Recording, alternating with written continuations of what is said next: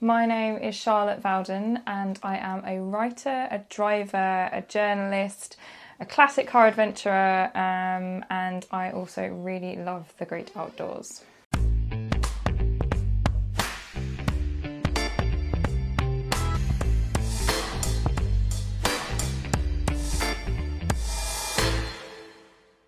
I've hit record now. Okay. So, so all of the whinging that we've been doing needs to be non non named whinging now. Um, but no, the the premise is casual chat. So rather than us just having a casual chat and not recording it, we might as well have a casual chat and record it. Cool. So hopefully it's loud enough because I'm much louder than you. N- And that's not a technical thing. That's a my voice. Is Oh, it's louder. the pitch of the voice, isn't it? Yeah, Yeah. and Grace says this all the time that my voice like, at like a fe- sits at like a frequency that like just goes. so I could be sat like three rooms away, and you'll say something, and it'll just go through the walls and everything. yeah. The neighbours down the uh, end of the crescent can hear you. Yeah, like I think my uh, my next door neighbour knows whenever I'm about to come around and get a package that's been delivered because like by the time I get there, the door's already open, and she's like, "Here's your package, Yeah. here's your coming." um, but yeah, I think hopefully the sound's all right. I've made yours a little bit higher so that it Is that? Do you want me to put it more central? No, no, it should be fine as long as your voice is coming through. Um, I don't edit these unless there's a specific thing that has to be removed for like potential legal reasons and stuff like that. Um, but I'm giving you a heads up just because you do so much varied work. Um, but yeah, let's let's crack on, I suppose. Cool. So the, there's only one piece of structure to this, and that is who are you and what do you do? My name is Charlotte Vowden, and I am a writer, a driver, a journalist, a classic car adventurer, um, and I also really love the great outdoors. I'm not going to be able to put that all in the, Shall I start the that again? title. No, no, no. No? It's it's the intro. Ah. So that's it. I clip that bit, and then that makes the intro, and then there's noise, and then the bit that we just recorded will start. Okay. But normally I go like who you are as part of the title. Sure. But that one's going to be I would say So writer, go- driver, journalist. I'm going. I'm just going to go journalist, Okay.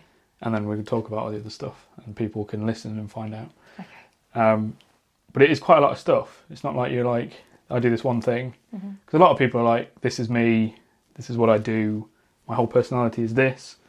To a certain extent, I have three things, I suppose, like clothing, events, podcast. But that's not my entire personality. But some people are really like, I am a writer, and that's my whole life is writing. But mm-hmm. you've got quite a lot of variety. So, talk me through the different things that you're doing, and how that kind of started and came about.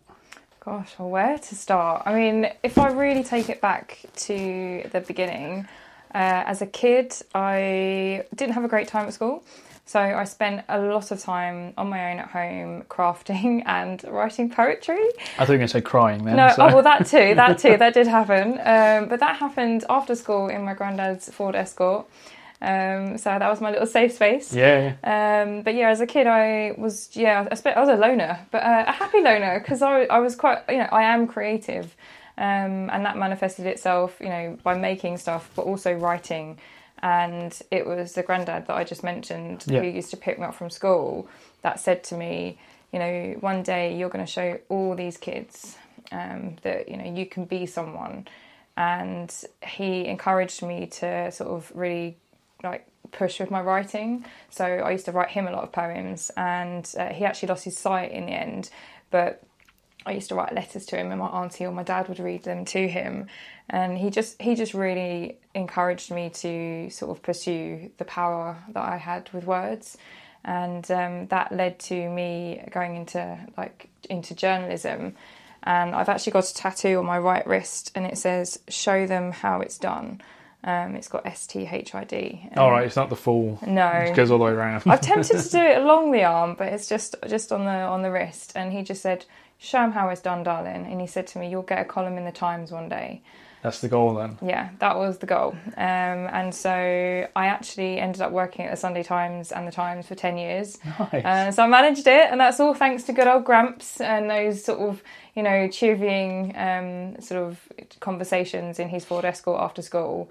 And um, yeah, so I, I started out, I guess, in sort of traditional journalism. I spent 15 years in national newspapers. right. And that all began with a terribly worded email. uh, so I was at university in Colchester at the time.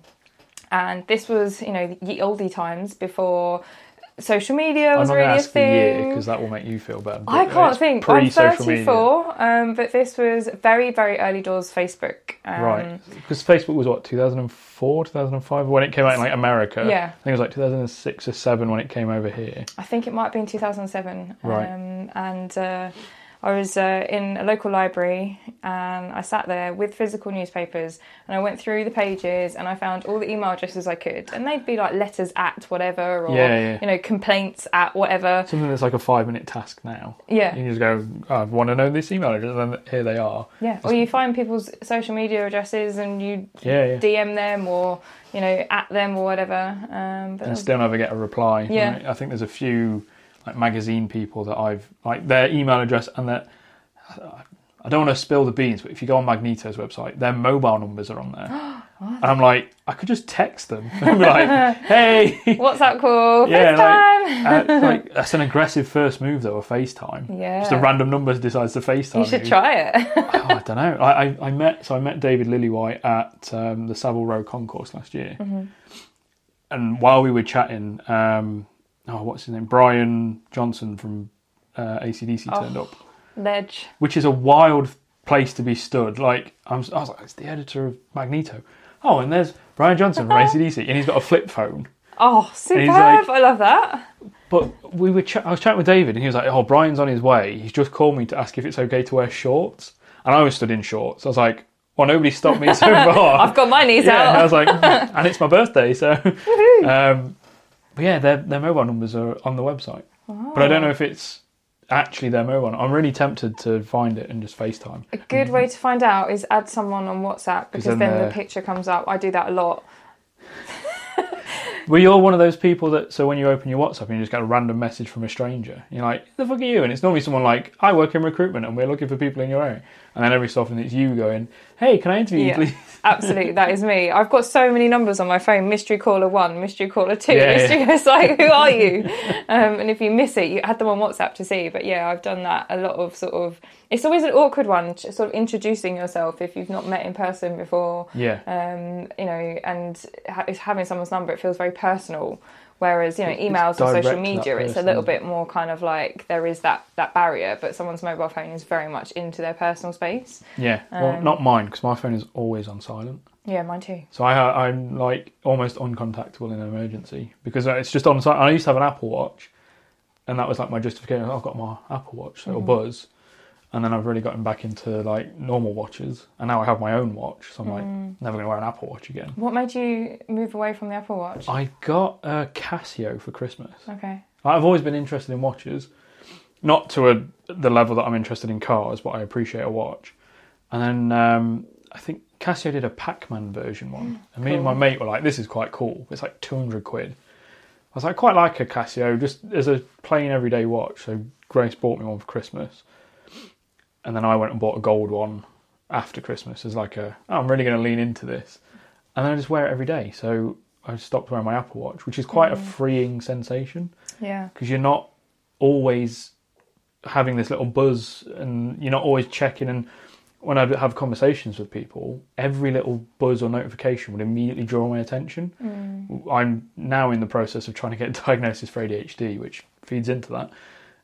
But then you're not engaged in the conversation properly because you're, mm. oh, my watch is buzzing. And then it seems like you're being like rude and bored Yeah. when you're not. You're just, it's really hard to hold attention when there's something actively vibrating on your arm. Mm-hmm. So it's it's really made a huge difference. And then at the same time, I'm impossible to get hold of. So like that barrier of like your mo- your phone number is directly into your pocket. Yeah, if that person is paying attention to their phones. Yeah, I'm the mine's- same. I have it on silent, and I find um, you know social media notifications. I pretty much have none on my phone, um, so nothing really comes up on the screen apart from WhatsApp, text message, and calls. Nothing Yeah. else. Um, but it's interesting what you say about you know when you're engaging in conversation with someone. So uh, when I was working in newspapers, you'd have, and I still do now. Um, but a lot of meetings you had were sort of over coffee and things like that. And so you'd be sat at a table, and there was this sort of unwritten code where someone had their phone on the table, they were there, and then really it there. depended which way up it was. So Yeah, if it yeah. was face down, they're there, they're with you. Yeah, turn that back over. they're there, they're with you, but they they need that option to have that out. Yeah. If it's face up, then they're looking all the time, and you're kind of like, mm, you're not really engaged with this because every time it flashes, you're just taking a look at that. Yeah. And then if it was on loud and it kept me, oh my gosh, that was like the ultimate. Like, I really don't want to be here with you. If the phone was away, you knew that you had that person, even Yeah. if it was for 20 minutes. You had them fully engaged with you, and it was a real kind of unwritten code. Like when you sat Like down, it was like thing, someone right? would like put their phone down, and you'd be like, okay. If it was screen up, you'd be like, okay. and if it, you know, it's, it's a weird. I know where I stand right now. Yeah. Do you ever encounter people who have the flash on? When No. Oh, on the- when yeah, when, when they it get a message. Oh my Yeah. god, that is the worst. yeah. I used to think, oh, that's quite a handy feature, and then it go off, and you're like, oh, Jesus, like, Yeah. why did I do that to myself? I encounter a few people, and then they'll be looking at their phone, and then they'll get a text, and then it'll flash, and you're like, you just taking photos of people's feet? Like, what's going Mm-hmm. On? Like, you're just making yourself seem like a real creep. But it is a big thing, that unwritten Mm-hmm. rule. It's the same with um, dating. They say a lot of that when they're like, oh, if you see a couple sat in a restaurant and their phones are on the table, it's a bit of a sign. And then people go, oh, and if their phones are face down, it's like, what have you got to hide? Yeah. But when I go out for dinner with Grace, I'll put my phone on the table so it's not like in my pocket where it will fall out, mm-hmm. face down, because then I can't see it. Yeah. But I'm then sat there going, everybody outside of this relationship thinks that I'm cheating on her because I've got my phone face down. I don't want to see messages popping up. When in actual fact, it's because if anything pops up on my phone, I immediately look at it Yeah. because I can't help. I'm like like a magpie. So it's like this weird little like in my world, I'm doing a really good thing and giving you all of my attention, and to everybody else, I'm like, oh, he's hiding something. just don't don't let, let them judge you Yeah. know you know what your code is between the two of you but it's i think it's a thing now it's like the, all these things are really designed even though they're designed to make us be able to connect to one another it's actually also disengaging with one another Yeah. and i've got a real thing i've written about it um, quite a lot and we've spoken about it um, when i interviewed you about your car is that you know, social media is so powerful and it, it can be really helpful, particularly during the pandemic. Um, we were able to create small communities and like have online car shows and stuff like that. Yeah, yeah. But it's also really bad for anxiety. You know, as a professional, uh, as a freelancer, you know, I look at it sometimes and I compare myself to other people and like, I should be doing that. I should have, you know, and it's like, no, you're doing you. Yeah, Focus yeah. on that. But at the same time, I find amazing people doing amazing things. And so there are pros and cons, but sort of in my when I was working in newspapers, like I sort of mentioned earlier, it was very early doors social media, and so I always saw it as a tool for Yeah. work. I was very lucky in that that you know I was able to dis disconnect myself personally from it to a degree because it was like well it's part of my job and this is what the newspaper want me to do with it and I won an award when I was doing the social media for Sunday Times as an influencer. Now I'd be a bit like, oh, not sure I. There's Yeah, a, yeah, Oh, I don't know you how to were be an influencer. I'm not sure about that. You were Um, influential back then, not yeah. you have a big following. Yeah, exactly. but it wasn't because, you know, I, I didn't see it as a, a love heart didn't make me feel better about myself because I was doing that for a massive media Yeah. enterprise. Whereas now, as a freelancer, um, you know, algorithms have changed and things like that. And so, uh, you know, the stuff I post doesn't get the reach that I got when I was at the Sunday Times. Obviously, my name isn't as prestigious as that, but Well, it's your name, it's not the Yeah. Sunday Times. yeah exactly but i i'm still lucky that i compare myself professionally sometimes and think oh you know I, i'm not i could be more successful on tiktok and things like that but i'm not actually that's not that's not tiktok doesn't suit my brain i think i've got too much of an anxious personality to engage with it Yeah. and not and I just don't think it'll make me feel good. Whereas I am a writer that I take my time, I really get into stuff, and that suits me on Instagram because you get sort of you know it's a little bit calmer. You know, there's not Yeah, so know much exactly what noise. And you're not being taught to like tick, you know, go through the like you know. I'm, I'm waving my hands in the air, not that you can see that, um, like a, a like a mad woman. Um, but yeah, it's uh, it's it's all it's all a bit of a mind muddle sometimes. I think technology. I think the the mindset that you had about it being a tool is a really valuable one, Mm. and it is. I'm a, a huge hypocrite whenever I say these things because I'm really bad with it, and I'm like I'm the person that's like you should get an alarm clock and leave your phone in the other room when you go to bed and you know talk to your partner and read a book and stuff like that. And then it's 11:30 at night and I'm on Reddit. Hmm. And I'm really bad at it and I'm sat there going you're really bad at this. I'm like yeah I know I should probably put this phone down but it's so addictive and I, I can't help but chase the next little bit of whatever. Mm-hmm. And it's because a because they're designed for it and b my brain is really like magpie like and I have to see what's next what's next what's next mm-hmm. But having the ability to go, this is a tool for purposes. Like I should be able to go, this is for my brand, and that's the only thing that I really engage with. And to a certain extent, that is the only reason I use most of it. Like my personal social media, I don't use at all. Hmm. Like, I'm not talking about what I'm doing or what I've had for dinner. Or I think the only thing I've posted about me personally recently was getting engaged. Like Yeah, congrats. Well, thank you very much. Superb choice of location as well, my friend. That looked I got very lucky, to be fair. So, for anyone that doesn't know, which is everyone who doesn't follow me on social media, um, Grace and I got engaged under the Northern Lights in the Arctic Circle in Finland. Um, but I got very lucky in that Grace wanted to go there and planned the whole trip, and all I had to do was buy a ring, hide it, and then show it to her at the that, right that must be. I've never bought anyone a ring before, so how did you cope with that? So it it came from America. It's made um, by a, a small independent lady over in America. Again, didn't even have to d- find that. I got sent a link from Grace like two years ago. She's like, "Isn't this really But you pretty?" kept that. That's that's. well, she sent me on Twitter. We planning. don't really talk yeah. to each other on Twitter, so it's just in my DM. It's like my most recent DM from Grace on Twitter is that link because I think I'd sent her the subscription link for Road Rat or Magneto Mm. for like the Christmas lists, and she was like, "Well, while we're sending each other links, here's one for a ring that I really like." And it's it's tourmaline rather than like an emerald, so it's a tourmaline sapphire. So it is green, quite dark green, and then it's got two sapphires next to it. Wow. Um, but she picked it, so I didn't even have to do that bit. All I had to do was buy the thing and make sure it arrived in the right time. And then because I'm a car guy, I got like an invoice from UPS for something coming in from America. I was like, ah, it's car parts. Nice and easy. And then I've got boxes of car parts knocking around, so I just hid it in there. Oh, brilliant. Um, but to be fair, the UPS guy both did me a solid and nearly caused the entire downfall of the whole thing. I got the text to say that the import taxes were due, which I'd completely forgot about. I was like, oh, it's only like X amount, and then there's another 20% when it arrives, and I forgot that bit. Shucks. I was like, oh, good job, I got a credit card, there we go. um, so I got a text, so I paid the import duties, and I used to work for UPS, so I know how the system works. And uh, the driver put an invoice through the door, but not not in an envelope, not address, just invoice with payment due written on it, shoved through the letterbox. Now, three out of five days a week, Grace works from home, and it was on one of those days. So I got a text going, "What's this invoice for? Why do you owe two hundred pound for part something from America? Like it says Philadelphia, blah blah blah." I was like, "Oh, it must be those parts I've ordered. I don't know. Maybe they're at the UPS depot. I'll go and pick him up." Drove to the UPS depot in Northampton, which is the other side of town. Got there, I said, "Look, can I speak to the dispatch manager? I know how all the systems work. I know that this will have been generated automatically, but I've paid them. My guess is that the, that it's here and I can collect what I'm getting while I'm here. Oh no, they're still in Philadelphia. What is it? I was like, it's an engagement ring, so I could really do with this not just arriving. She's Yeah. like, right, got you. So the next day, the UPS driver called me.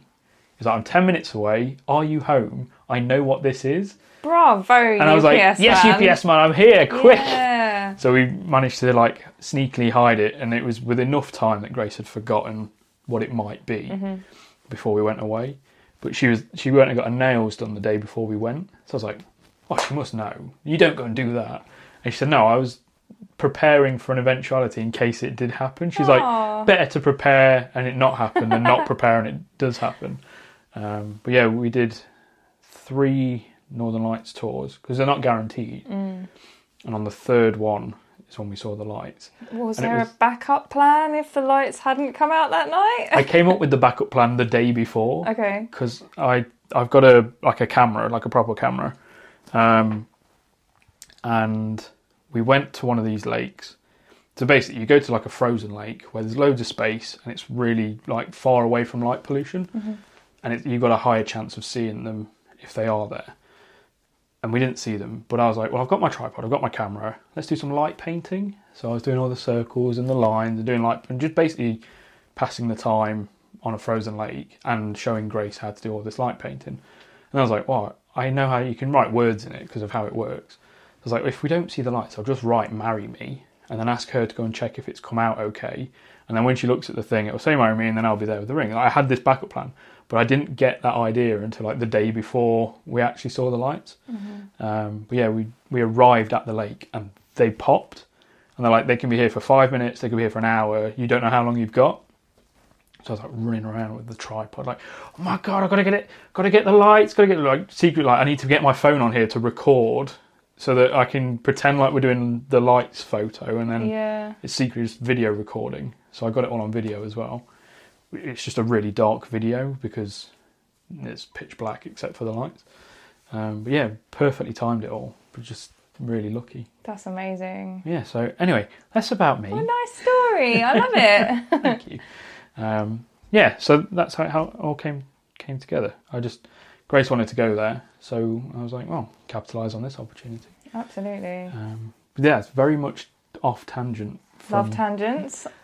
this is a problem because of the ADHD thing. They happen often, Yeah. and I have to be very conscious that it's not a me story. It's about you. Why I got engaged uh, June last year, so I can share my go, story. Show me your story. Um, so um, I've spoken about the fact that I get quite anxious um, sometimes, and a bit of a, a kind of antidote to that is to spend time outdoors. Yeah. Um, and so Christmas Day, not this Christmas just gone, the one before, me and my other half James, uh, 20, 21. to 20, yeah, 21 to 22. Um, my other half James and I were on top of Snowdon nice. in Wales.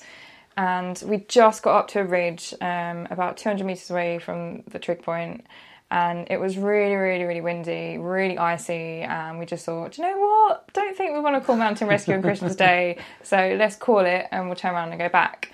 Enter man walking very small dog out of the mist, making a mockery of Yeah. our like He's like, morning. you know, it was literally like he was going to get the paper. We were like, oh man. But again, a good decision because if you don't feel confident, then you just turn around and go back again. Yeah. Um, and so we had an amazing time uh, Christmas Day and just away from everything because, you know, that time of year there's a lot of pressure.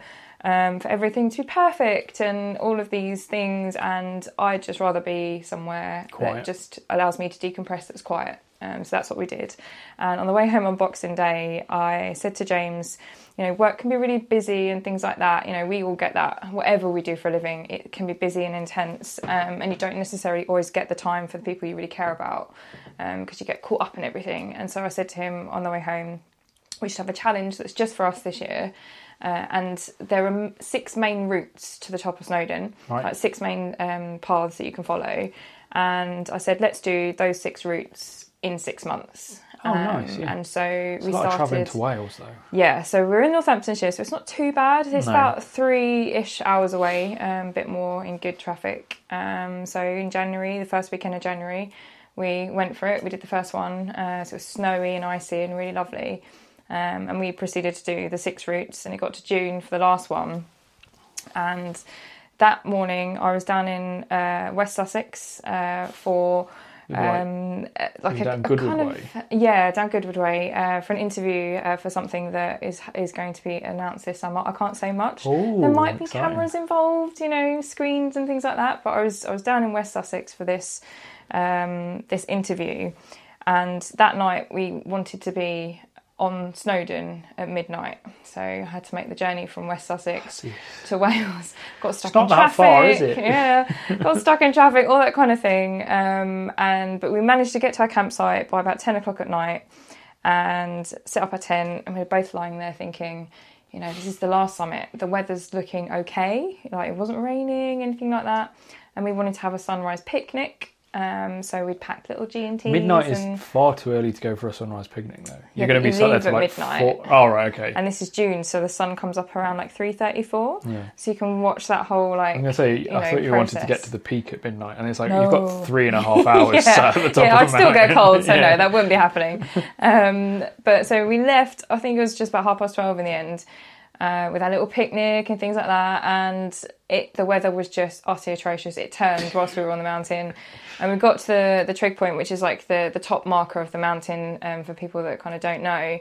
And we walked, soaked through got up to the top and it was really really windy and it's quite a wide you know sort of slab made of stones and it's got sort of compass on the top of it and james is fairly well stocky built you know um, and he got down on the floor I thought he was sheltering from the wind, so I got on the floor with him, and, And I'm he's like, like, "No, "What no." are you doing?" and it, you're literally shouting because the wind's howling, and, and I'm getting nearly blown off the top. And this trig point is actually quite high, so if you're blown off, you're gonna get hurt. Yeah. Um, so I get on the floor as well, and he's sort of faffing around with his jacket, and I just thought he was faffing, and I was like, "Why are we still on here?" so he had to abort engagement one mission. he was God. like, "No, it's too too bad."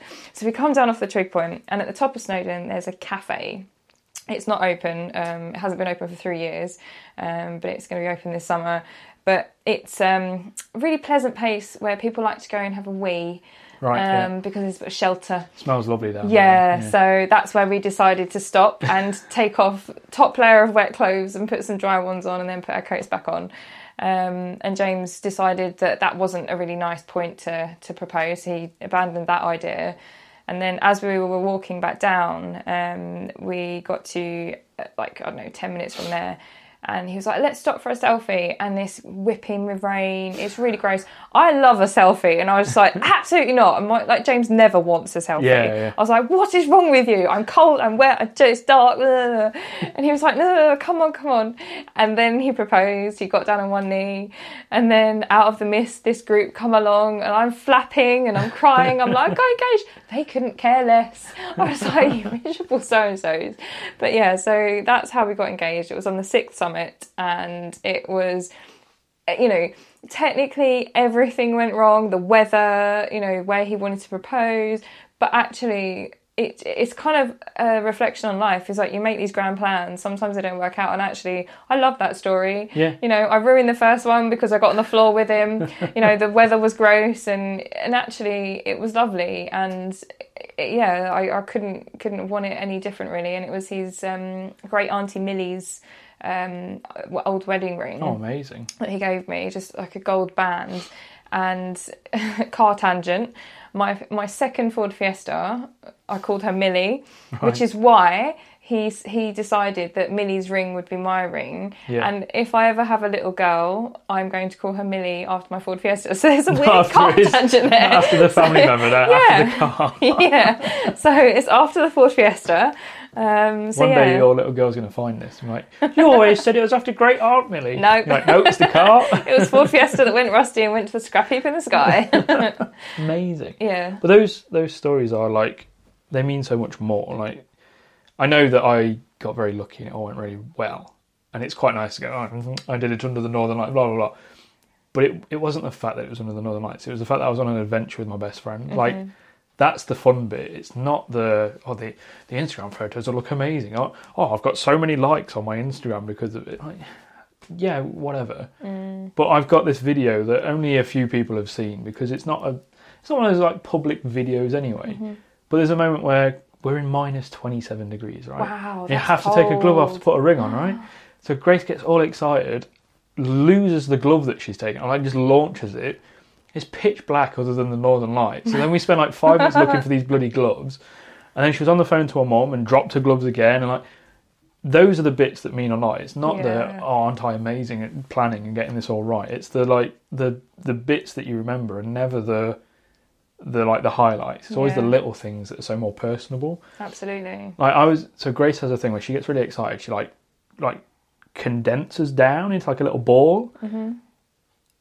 So her her sister went and lived in New Zealand for a year and came back like a month early and didn't tell her.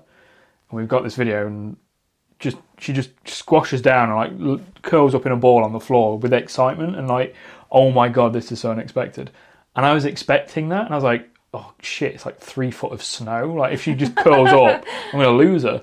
But she did the opposite. She was like bouncing around, jumping around, running around, it's like a puppy. Oh, But that means way more, and it's so much Mm-hmm. more exciting to think of that stuff than all of the like the highlight reel stuff. And Mm. same with your story, you can have a laugh at the fact that everything went wrong. Mm-hmm. In the like, oh, the weather was crap, we couldn't do it at the time. Like, all of those bits actually make it more interesting. yeah. And it's the same with like cars and with life. And if I just get it back onto a car tangent, Mm. like my little Renault, stuff always goes wrong with it. But I love that little car because it's so much more interesting. Mm-hmm. Yeah. If I'd spent 20 grand on a pristine car and everything just worked, yeah, it'd be great, but I wouldn't appreciate it for its quirks. Mm. You, you, I wouldn't look on it as fondly as I do for my, my 500 quid Renault 5 with a dent on one door and it's about to have bright orange seats in it and stuff like that. It's so much more interesting to have those little quirks and the little bits that make it your story rather than a story. Absolutely. Um, It's interesting, like with the whole, like you know, the kind of insta moment grand plan things. So, uh, I inherited an MG Roadster from my granddad, um, and he bought it for himself as a retirement present. She's chariot red, um, black soft top, all the chrome, absolutely stunning car, and he really looked after her. Um, and he was very much a high days, holidays, sunny days driver. I am to a point. I, you know, I've taken it to the Highlands in November. I've taken it to the Lake District in November. You know, snow, bad weather. I, I wouldn't do that every year for sure. Yeah. Um, but I've when it's worth it, I'll do it. Um, and that's the car that kind of got me into cars. My dad's a mechanic by trade. I've been brought up going to air shows, car shows. Wasn't really interested. I was into crafting and writing poetry. Yeah, yeah. Um, and so it, I Child of kind the of Hertfordshire countryside. yeah, absolutely. so I kind of came to it, you know, in my late twenties, and the the MGA has just changed my life. It's it's given me a new purpose, um, in, both in terms of my professional life, but also my personal life. Um, and in 2019, my dad and I signed up um, with a couple of other MG drivers to drive our MGs to Everest Base Camp uh, in the northern side.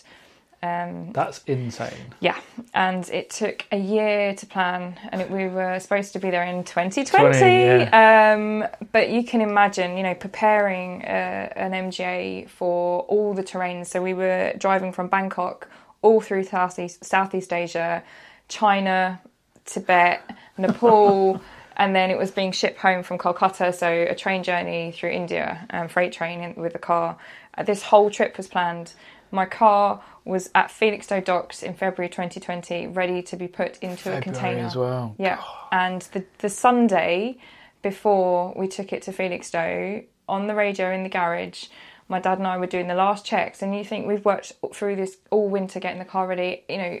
Everything from having an engine rebuild to suspension uprated, you know, putting secret compartments underneath the car to hide medication, all kinds of like adventure spec Yeah, work has been done on this car. And also for my dad as someone that's self-employed doesn't like traveling for him to sign up to take in four months off work and traveling around the world in a car that he's going to have to fix Yeah, yeah. You know? It's not just four months off work, is it? It's Yeah. four months of work, just not for anyone. yeah and so for him to sign up to that as well was a big deal um, and i'd been made redundant in the end of 2019 so for me it was the perfect time early 2020 to go on this adventure as a reset in this car Yeah. and just you know huge so much going on this trip because i found losing my job through redundancy really hard and, Yeah. and we can come back to that because it, it, it was horrendous.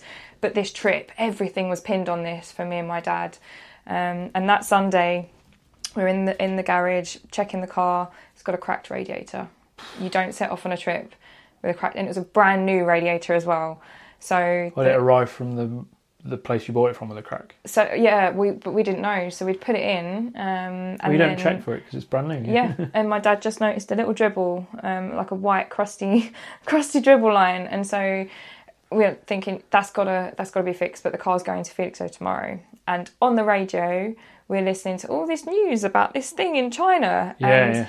At that point, it was like, oh, it's just the flu, it'll clear up, blah blah blah. And so my dad went down to Moss in South London, I think it was, to get radiated that morning. Whilst I took the car to Felixstowe, he managed to get there, put this new radiator. It was just, it all came together. a we got challenge. The, it was, it was amazing, and we got the car there. Um, and then it was another two weeks before it was due to sail.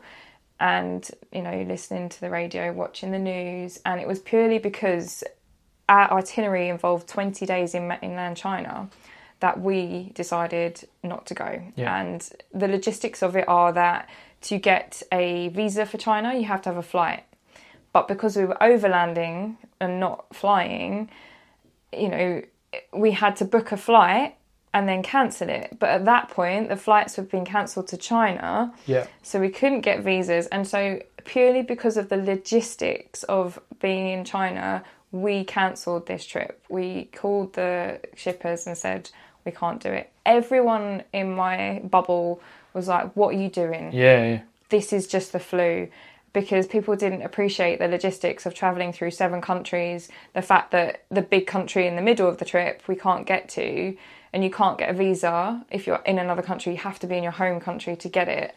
And that in itself, A, cancelling the trip, and then B, having to deal with everyone around you going, You're an hell?" idiot. Yeah, yeah. Why have you cancelled this? You can still go. And it's like, No, we really can't. And then everything else happened, and then the whole world went into shutdown. But it um you know the the pandemic for me I, I I was very lucky and I'm not saying that my pandemic was terrible because it really was for a lot of people we just missed out on this trip and grand scheme of things that's not a worries me story but it's one of these things where it was a lesson for me in the sense that I had this huge plan and it, it floored me not to have it um but the car was safe. Yeah, Me and my dad were safe. The ship that it was due to sail on actually got stuck at sea for like months and then ended up in China. So had I put my car in that ship, I may never have seen it again. So Yeah. good call. Um, and then to celebrate the first non the, the first day you didn't have to have a reason to drive somewhere. Uh, my dad and I circumnavigated the M25, and it was actually What a horrible place know. to drive. But you know what? We did it at half past Where four. should we go? Oh, I know. The M25. But it was a challenge. it was like we left at four thirty in the morning because my dad was working still because he's a mechanic, so he's Yeah, sort of um, key worker. yeah. And we we were driving around the M25, and it was actually the day that we had everything gone to plan. We would have been at Northern Base Camp, um, at the car park. Yeah. you know, um, and it was just we just drove and we thought. At least we're here, we're safe, and you know, we went to South Mimms services. You didn't even get to one of the good really horrible- ones. No, no, it had to be a rubbish one. and I'd like printed out these 25 facts about the M25. So I was driving Cobham's around. got like so much going for it, and you're like, nah, South Mimms, we'll go to that BP instead. it was horrible. It was absolutely horrible, but it was a, as I say, it was a good thing. Sometimes, yes, I think in life it's amazing to have these huge grand plans. It's good to have aspirations and goals, and then sometimes when that stuff doesn't work out, it can be really hard to deal with. But actually, it's also like treasure the small stuff. Yeah. You know, because it, it, you know you've got to try and enjoy what you've got now. And actually, going around the M25, it was amazing. It was great because it was something. After three and a half months Yeah, of yeah. nothing, it really it changed my mindset of like you don't always have to have this like, you know. You don't have to better, you don't have to this, that, and the other. Don't get me wrong, if I could have the opportunity to do it, I would. I wouldn't do it in my MGA though. Um, it's too precious. I, I couldn't do I it thought now. it was a bit of a brave move with your granddad's yeah. car. Yeah, yeah, yeah. If Very it had happened, it would have happened. Yeah. Um, and we we were doing it, but you know, I still think he it's his fault there was a global pandemic because he just didn't want that car to get That's it, yeah. to go to China. We were in um, Barcelona for Valentine's Day that year. oh, really? Yeah, it was like, I think we got back on the 17th. Mm-hmm. And while we were there, Grace was like, I don't feel very well. no. so she like, we had to go and find a pharmacy for some like paracetamol and stuff like that. And then like a month later, obviously everything happened. And we were like, oh, right, yeah, that could have been what that was. Because it was like a f the cold plus. Like it, Yeah, yeah, wasn't just a It's like cold. plus plus plus. Yeah. Yeah, it was, like, yeah. this is a really bad cold. What's going on? It must just be the Spanish climate or whatever a- acting up on it. And then we got back, and she was like, "Oh shit, maybe maybe that's what it was." So my best friend Lauren and I had gone to uh, Oslo, I think we went to, or no, uh, Ber- oh, somewhere in Nor- we went somewhere in Norway the December, and uh, she, I I think she's patient zero um, because she came back from this trip and she had the, I shouldn't laugh really because it was horrible, but she had the worst cough ever, and she had it for months, and I was like, you brought it to the Yeah, UK, it's all your fault. yeah. And then she's like, "You were with me the whole time. Yeah, you didn't get it." So yeah, I'm just so germified that nothing's like that nothing wants to latch Yeah. onto this. because this isn't video, you can't see the big plastic bubble that, that Yeah, you say. hazmat suit. yeah, so it's a stranger's house. I've got to, uh, got to be safe. It makes you feel better. Grace is very OCD as well. I mean, like to the point where I'm like, we need to have a conversation about you washing your hands. Oh really? Because it's it's not too much, Mm-hmm. but she thinks about everything. So the other day she was like, "You know how you go to the toilet before you have a shower? Do you put the shower on first? I was like, "Yeah, I put the shower on to get the heat in. Mm-hmm. Then I go to the toilet. Then I get in the shower." She's like, "Oh, good." I was like, "Why?" She went, "Well, you're not touching the toilet before the taps." And then the taps. Are, I was like, "It doesn't matter which order I touch Mm-hmm. the things. I'm in the shower. It's all got water and soap all over. it." No, no, no. If you went to the toilet and then got in the shower, And then I you you flush the toilet and then touched the tower, the shaps in the, taps in the shower. Transferred all those toilet germs to the shower taps. I'm like, okay, well, I think like that too. this is what I mean. Genuine. I So say the same sort of thing to James. He's like, so, and I'm like, yeah, but it's transfer. And then I'm like, I grew up out in the Derbyshire countryside. I would pee in a hedge and then go and have dinner. Like, yeah, if I was going to have a problem. I, go, I do that on the mountains, and then I go and have like whiskey and chips in the pub. So yeah, you know, it's like, and you're eating those chips with your fingers, aren't you? yeah, yeah. But that's countryside. Yeah. For some reason, They it's okay. in the house germs are different. yeah, They're more civilized. yeah. Um, they're more grown up. So, what was the first trip that you guys did after the lockdown sort of finished for the first time? Oh, I don't know. I can't remember. A because I have a bad memory, and B because I don't think it was till like 2021 that we did mm. anything. Mm-hmm. Um, I generally can't remember. Mm. We've done quite a lot of trips. We do, like we went to Cyprus last year, and obviously Finland this year, and going to Le Mans in June. Well, I am. Grace ah. is planning on going to like Spain or something with her sister. Mm-hmm. And then I think we're going to Italy in September, which makes it sound like we live like a proper like lush lifestyle. It's just Finland we have been paying for since like October last year. Le Mans I'm going with my mates on a road trip because it's my thirtieth like the next week, the weekend after Le Mans. And then Italy is like Grace's parents are going, so they've just gone. Well, we've got a villa. It's got an extra room. Mm-hmm. Just pay for flights. So it's it's kind of like we're fortunate. I'm not in any way doubting that we're fortunate. Like it's not a cheap thing to do three trips in one year, Yeah. but it's not like we're like yeah we're minted, so we're just going to do what we want all the time. But also, you can travel Yeah. to a degree. Uh, Don't get me wrong; it's much more expensive than it used to be. But you know, you can do things on a budget. well we did. So my original plan for getting engaged was to go to Zadar in Croatia, um, because that's the first holiday we ever did together. Um, or the the first problem we did Paris, which is another story involving my brother and the French Foreign Legion. Um, which I'll tell you that one off. I think I've already told that one on here, and it won't add to this conversation.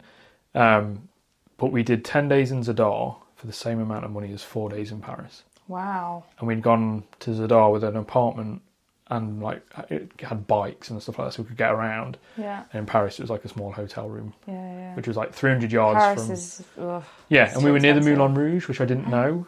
And the Moulin Rouge is in the centre of the red light district, Mm. which I also didn't know. I thought it was the theatre and it was all fancy because of the film, which I've never seen. So I was like, no Really idea did what it is. research on this Yeah. one. yeah, I was like, it's Paris. Everything's nearby. It's like Yeah. London. You just get on a train and off you go. Um, yeah, so Zadar, I think we, it was about a grand for each. Mm-hmm. But yeah, a thousand pound in Paris gets you four days, and like you're still eating pastries. And a thousand pound in Zadar gets you a week, and you can go on like excursions toward the national forests and stuff like that. So it's yeah. it's where you kind of direct it. Um, but the reason Zadar was where I was going to go to get engaged was there's a thing called the oh, it's called something like the Monument to the Sun, Okay. and it's basically a big mirror right on the edge of the um, harbour. It's like an ancient city, so it's a thousand year old. It's a big circle, and at sunrise it reflects the sunrise, so it's really really cool, really Wow. pretty. And there's the the ocean harmonica, I think they call it, or the, I think they call it the ocean organ, which sounds weird. But basically, there's in the the harbour wall, there's um, some gaps, and when the waves go in, it makes noise, but it's like to a tune.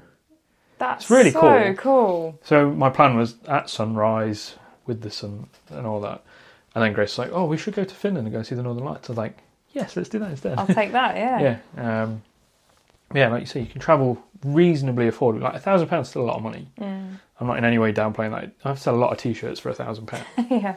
Uh, My whole life They come now out every fortnight, you say, it? new design every month. Yeah, this every month is the Le month, Mans focused one. Um, but yeah, so it's it's all relative, isn't it? Mm. It's the same. Like if I wanted to go to, I did the North Coast 500, which I'm guessing you've done. Yeah. Is that what you did in the MG? Yep. Um, I think that was like 700 quid Yeah. because of the fuel and the hostels and stuff like that. Uh, even staying in the country and just doing something of interest, Mm-hmm. it's not cheap. No. I think someone said the other day they were looking at going to Skeg in a caravan. It's like 1500 quid for a week. Yeah. And they're like, so we're going to go drive to Croatia for 600 pounds. Like, it's it's all relative. It's it is tough, like you know, traveling and road trips. Like you know, the point you touched on there is that it's the cost of the fuel as well as the accommodation now, Yeah. um, and you know that makes it more prohibitive to people. Um, you know, I'm lucky that when I go out on the MGA, you know, I go with my dad, so So you know, can pay. No, no, no, no. My dad's. I'm very like you know, we're either half half or I'll pay. Yeah, I'm yeah. like really. Um, I'm a grown up. yeah, I'll pay my way. absolutely. Um, he's so lucky. Um, but you know, we we can do that like between us, and and th- with that, you know, I've got a mechanic on board, Yeah, so I don't have to call out. You know, I've got my um, sort of insurance cover. Like I work with Hagerty quite a lot and stuff like that, so I have got that backup, but. I don't have to pay for a mechanic because Yeah, I've yeah. got dad, so No, I know what that does mean. save me a little bit of money. Um, It's, which- it's invaluable. Like just having those connections with people. Like my, um, have you met Luke from Ludin Classics? no, Might be an interesting one for you to speak to. He's been on the podcast, so he is amenable to a conversation, as uh, as grumpy as he can be from time to time. But his family run run a recovery company.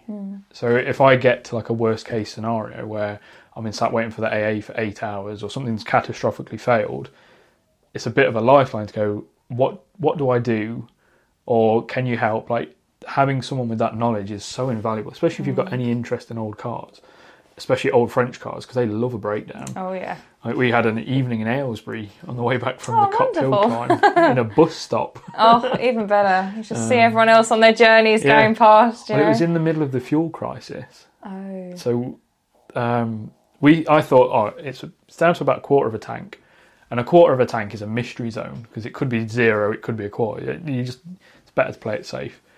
We were coming through Aylesbury and it just cut out, so we were then just like coasting through Aylesbury like on a hill. I was like, we're just gonna have to see how far this will go, and I'll just keep trying to bump it as we go. Yeah. and it wouldn't. Like it just died.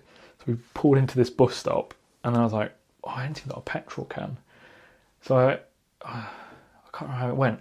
Anyway, there was a, a takeaway opposite us, and there was like six Asian guys just milling around, like the delivery drivers and the guys working in the restaurant, blah blah blah. So they all came rushing over as soon as the bonnet was open, trying to help. One of them gave me a lift to a petrol station, and there was probably a queue of like sixty cars. Wow. So I wandered in, got a petrol can, which I don't know how there was any of them left. Yeah. And I had to walk onto the forecourt and go up to someone and go, Excuse me, can I just fill this up before you fill your car up? Because my car is genuinely broken. Yeah. And this lady who was a nurse was like, Oh, absolutely, this is ridiculous, isn't it? I've got to go to work and all these people are just stocking up. I was like, Yeah, I'm just driving a classic car for no reason other than to drive a classic car. But yeah, I'm on your side. And uh, so that that wasn't, there was a piece broke in the carb, so it had a vacuum leak, which I didn't know. And AA came and the guy couldn't fix it. So he was like, "We'll call for a flatbed." And then, like an hour later, nothing had happened. So I called them, and they said, "Oh, we'll be with you by six o'clock in the morning." I was like, "No, you fucking won't." Six It's what nine time- o'clock I at was gonna night, Say, what time yeah. of day? Jeez. um, so I called Luke and said, "What do I do? What's the best way to sort this out?" He went, "Just call them every twenty minutes. Just be a problem, Be a problem. and then they'll come and fix it." We had a truck with us in within a half hour. Brilliant advice. Yeah, got It flatbedded all the way back home. Yeah. A really uncomfortable sleep. Yeah. Not so great. But it, it's one of those where if I didn't have that friend or someone that knew kind of how the system works, Mm. I wouldn't have. I'd have been there till six in the morning because what's your choice? Yeah.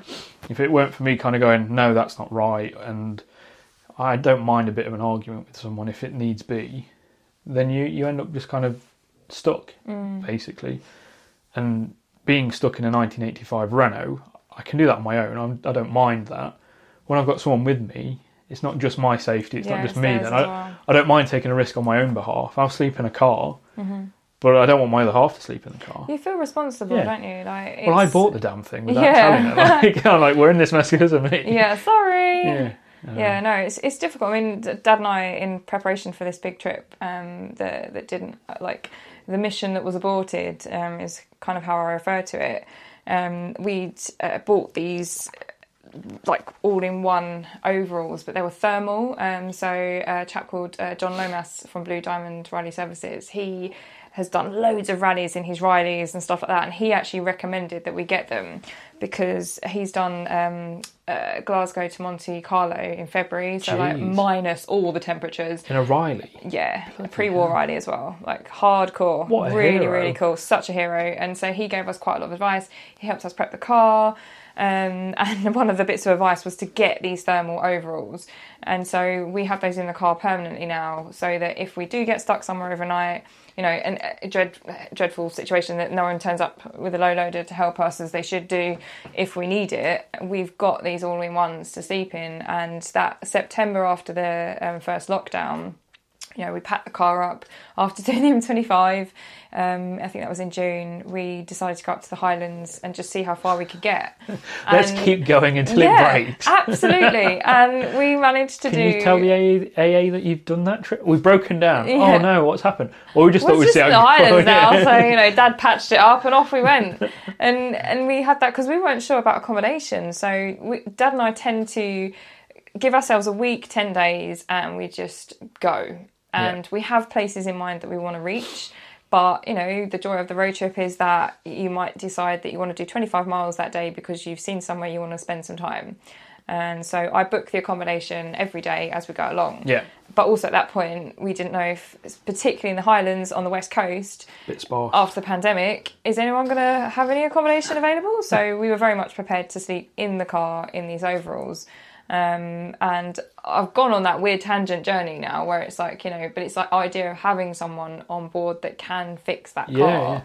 It is incredible. And I think you mentioned, you know, like it's sort of necessarily having arguments with the person on the phone to come and help you. Like having this MGA, it actually belonged to my mum's dad, um, but it lives with my dad because he's got a garage that it can can go in, and um, us working together on that car has involved a real change in our relationship because he's always worked on his own. He's always done the same thing. He knows how everything works. I've come into it as a creative, you know, journalist and Yeah. and I just want to do the romance of real- the road trip and la la la. And him having to teach me how to do his trade has been really interesting because we've had to manage each other's tempers Yeah. and temperaments. You know, he has to understand that I am emotionally invested in this car, as is he to a degree. But that's when my connection was originally forged.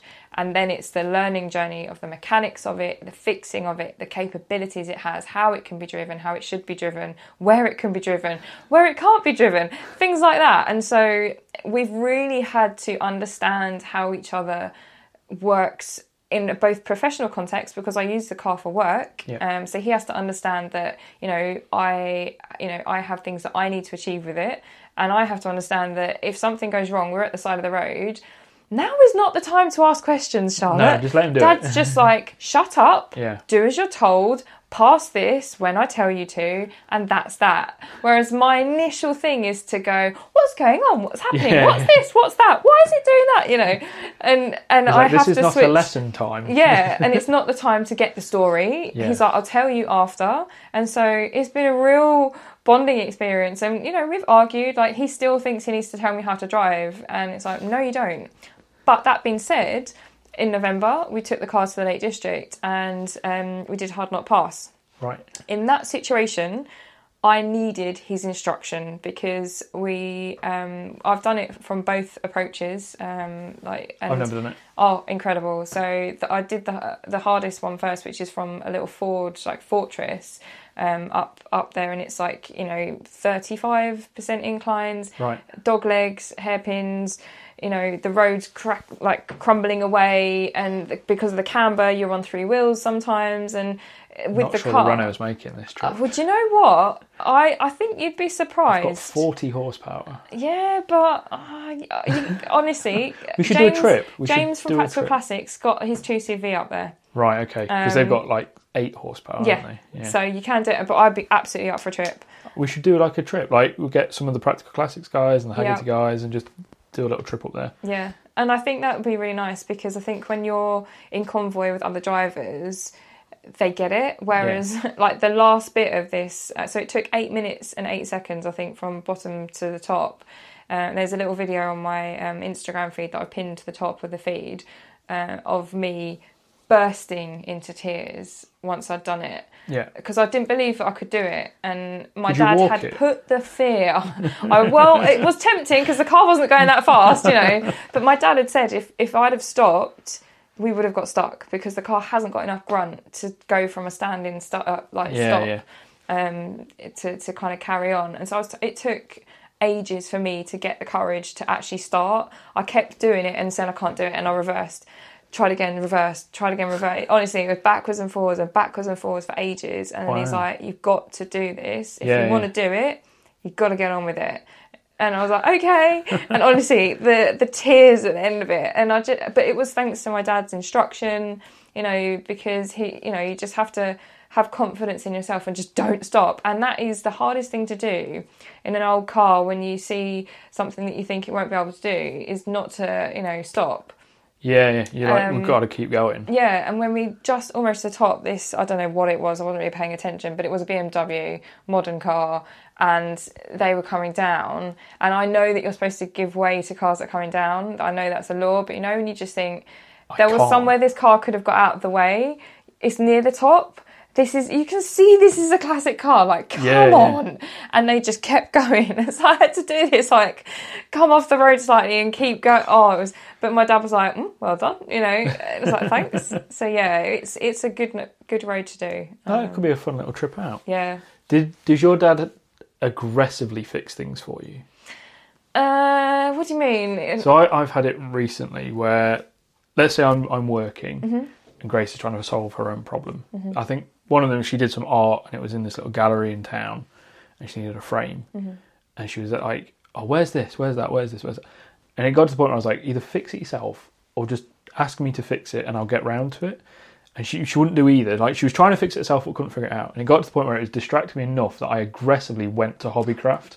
I was like, right, I'm just going to sort it. Just went got went to Hobbycraft, got the stuff, gave it to her, and then got back on with my work. Mm-hmm.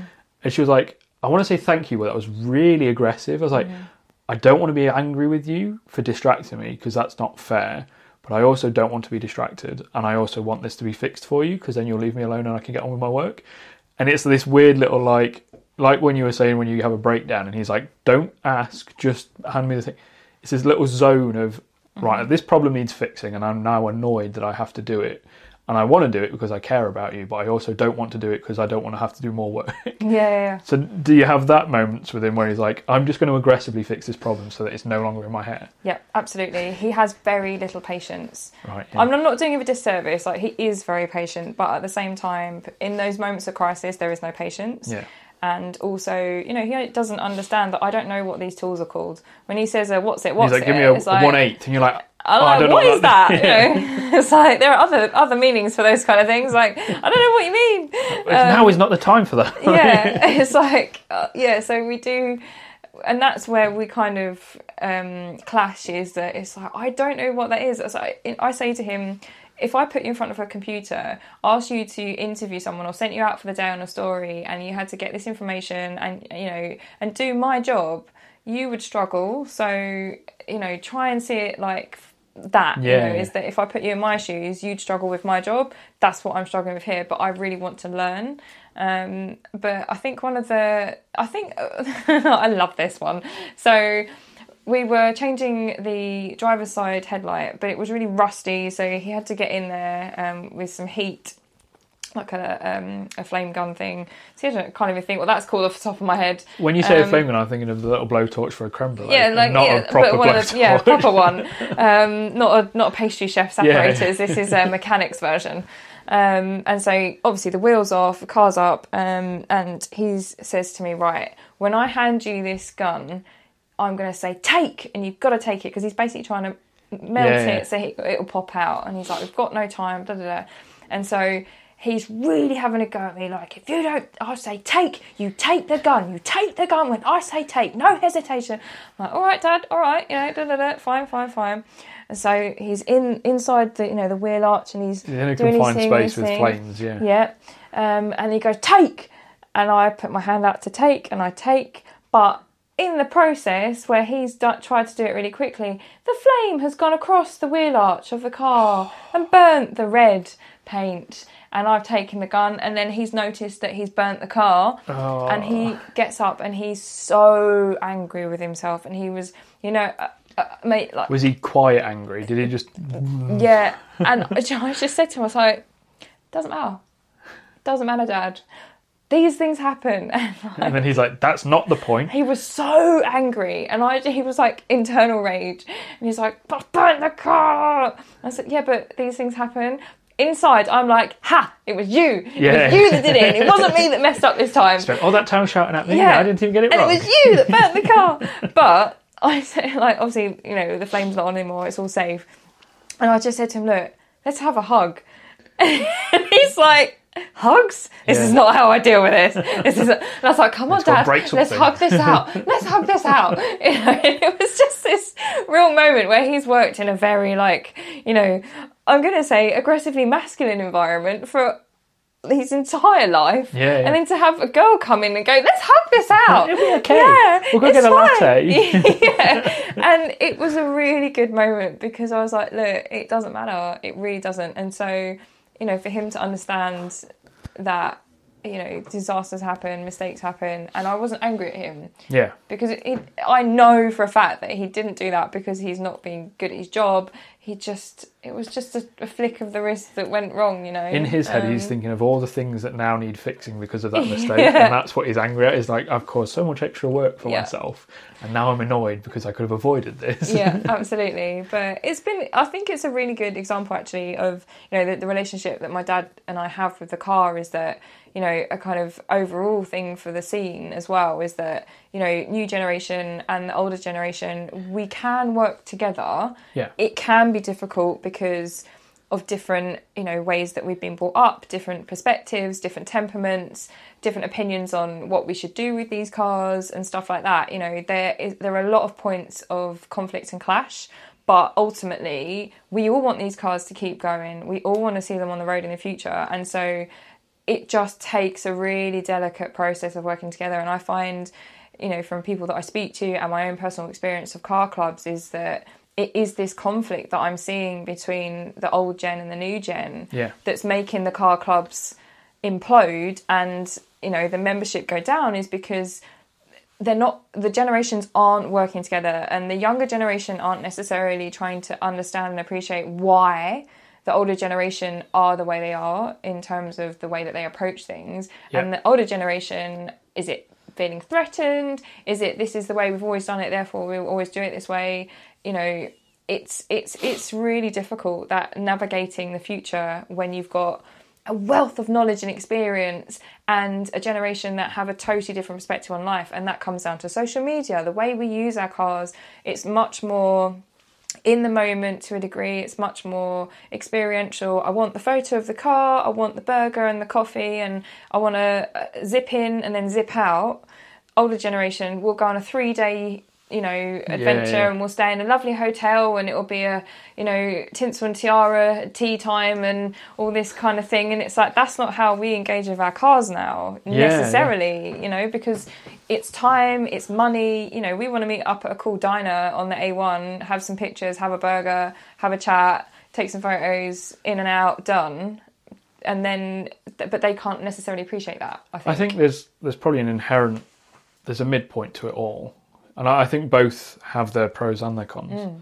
in quite substantial ways. Like I love going for a drive, Mm-hmm. but at the minute I'm only really driving because I need to be somewhere, Mm.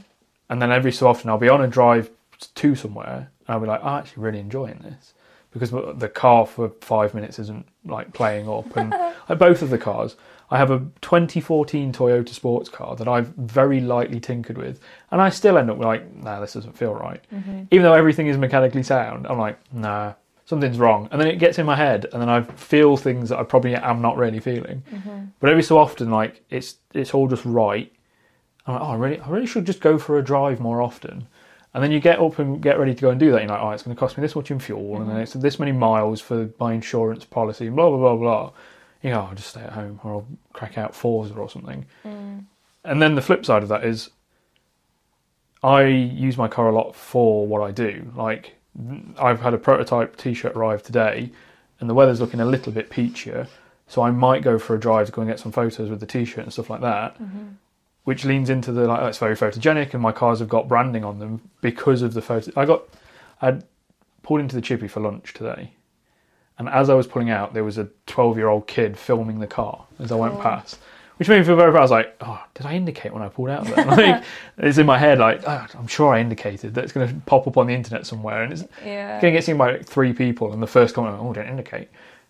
But you have this, like, I, I like my cars for their personalities and their character and the way that they drive. And at the same time, I need them to be able to function hmm. and perform a purpose. Like the Renault is the least reliable car I've ever owned. Mm-hmm.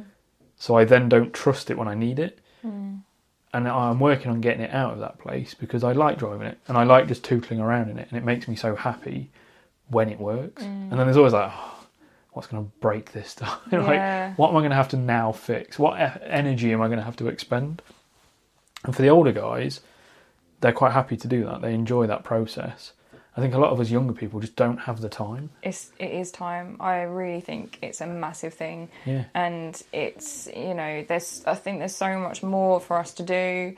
I think, you know, we busy ourselves um, with stuff and one of the sort of um, I write for a country living magazine. Um, it's a bit of a sort of a a nice juxtaposition distraction, to yeah, the from the isn't it? cars. Yeah. It's really nice, and and with that, though writing those stories because it is you know generally in a rural setting, it's a, it's a lot of it is about sustainability and things like that.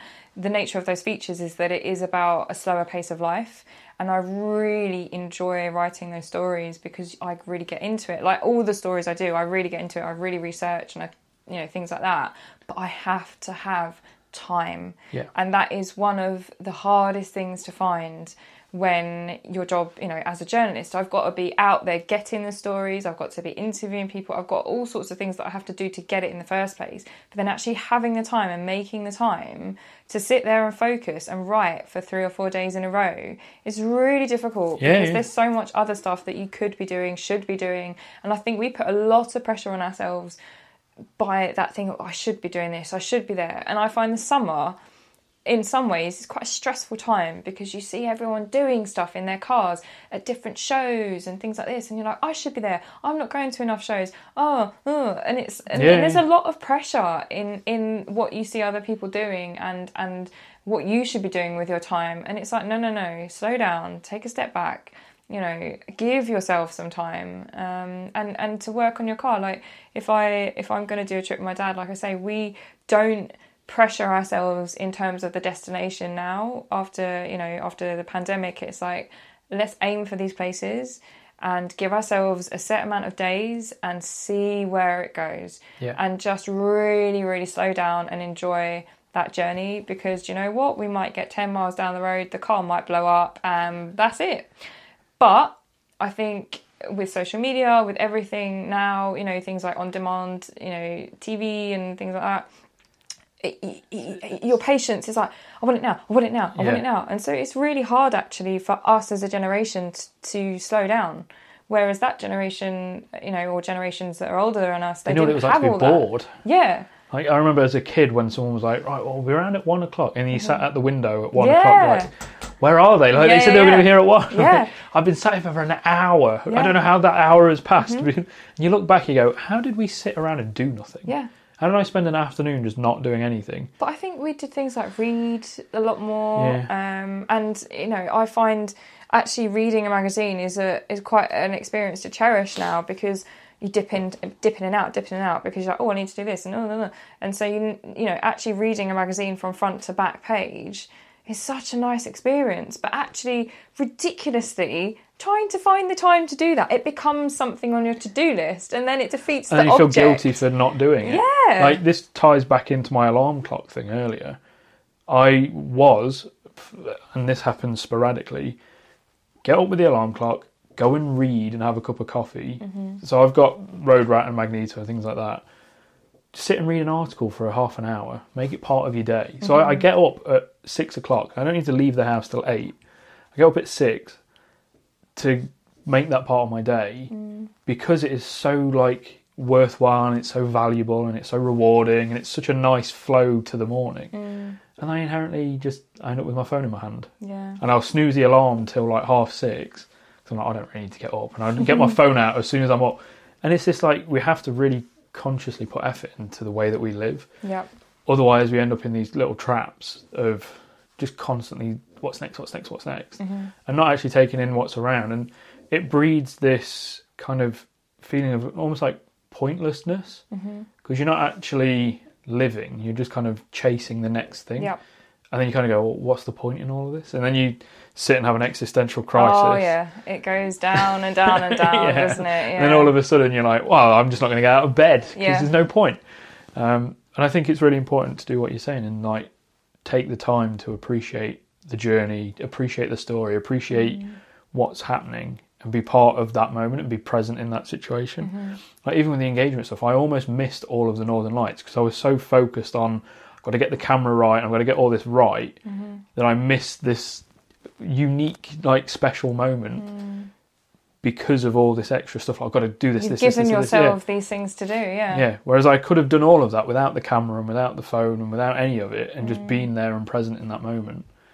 And it there's a bit of a balancing act to it, but it is really important to just live, be part of life because it changes too quickly. Mm. Yeah. It's over far quicker than you expect. Yeah. And this is a someone who is about to turn thirty, having this like, oh God, what does life mean? Kind of. like, I remember when I was a kid. What's happening? Do you know I I have this thing. So I like my thing in life is that I want to see and feel the world. I want to love and I want to be someone, someone. Those are the things that I want out of my life. And I've spent a lot of time. I'm very lucky that I spent a lot of time with all my grandparents. And my last grandfather um, to pass away was the last of the four grandparents to go.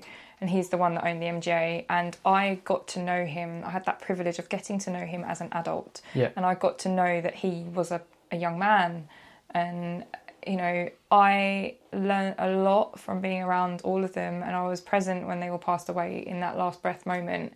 And fundamentally, I'm not saying I know the meaning of life or anything like that, but I do think there is a lot to be said for getting offline and, you know, because as someone that writes, I find the digital world quite stressful because I post things on social media and I'm like, if someone turned off the internet tomorrow, there's no record of my life. Yeah. It's online. And so I make a point of still writing um, in You journals. did this when when you interviewed me for the um, Mike Brewer's site. You Yeah. were writing it all down. I was Yeah. like, this is so inefficient.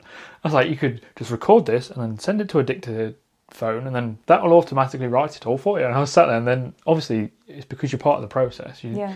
Because I've tried it before. Because I do a tiny little bit of writing. So Mm-hmm. I started doing a monthly thing for Carl Witter about men's mental health, and I've written a piece for like Rush magazine and just was was it Rush? Was it Redline? No, it was Rush. Sorry. Um, and I get into the oh, this ADHD thing is terrible for all of this because I go, I'm going to sit down and write, and then I'll write it all on my laptop, and then I won't look at it again, and I'll just send it and go, I hope this is usable because I'm not going to be able to focus to read this twice. But when I start, I was like, I'm going to write this in my, I'm going to physically write this, and then I'll transpose that onto my laptop. And the first time I got like a paragraph in, I was like, I'm just going to type this. I cannot be asked because my brain won't focus enough to do this twice.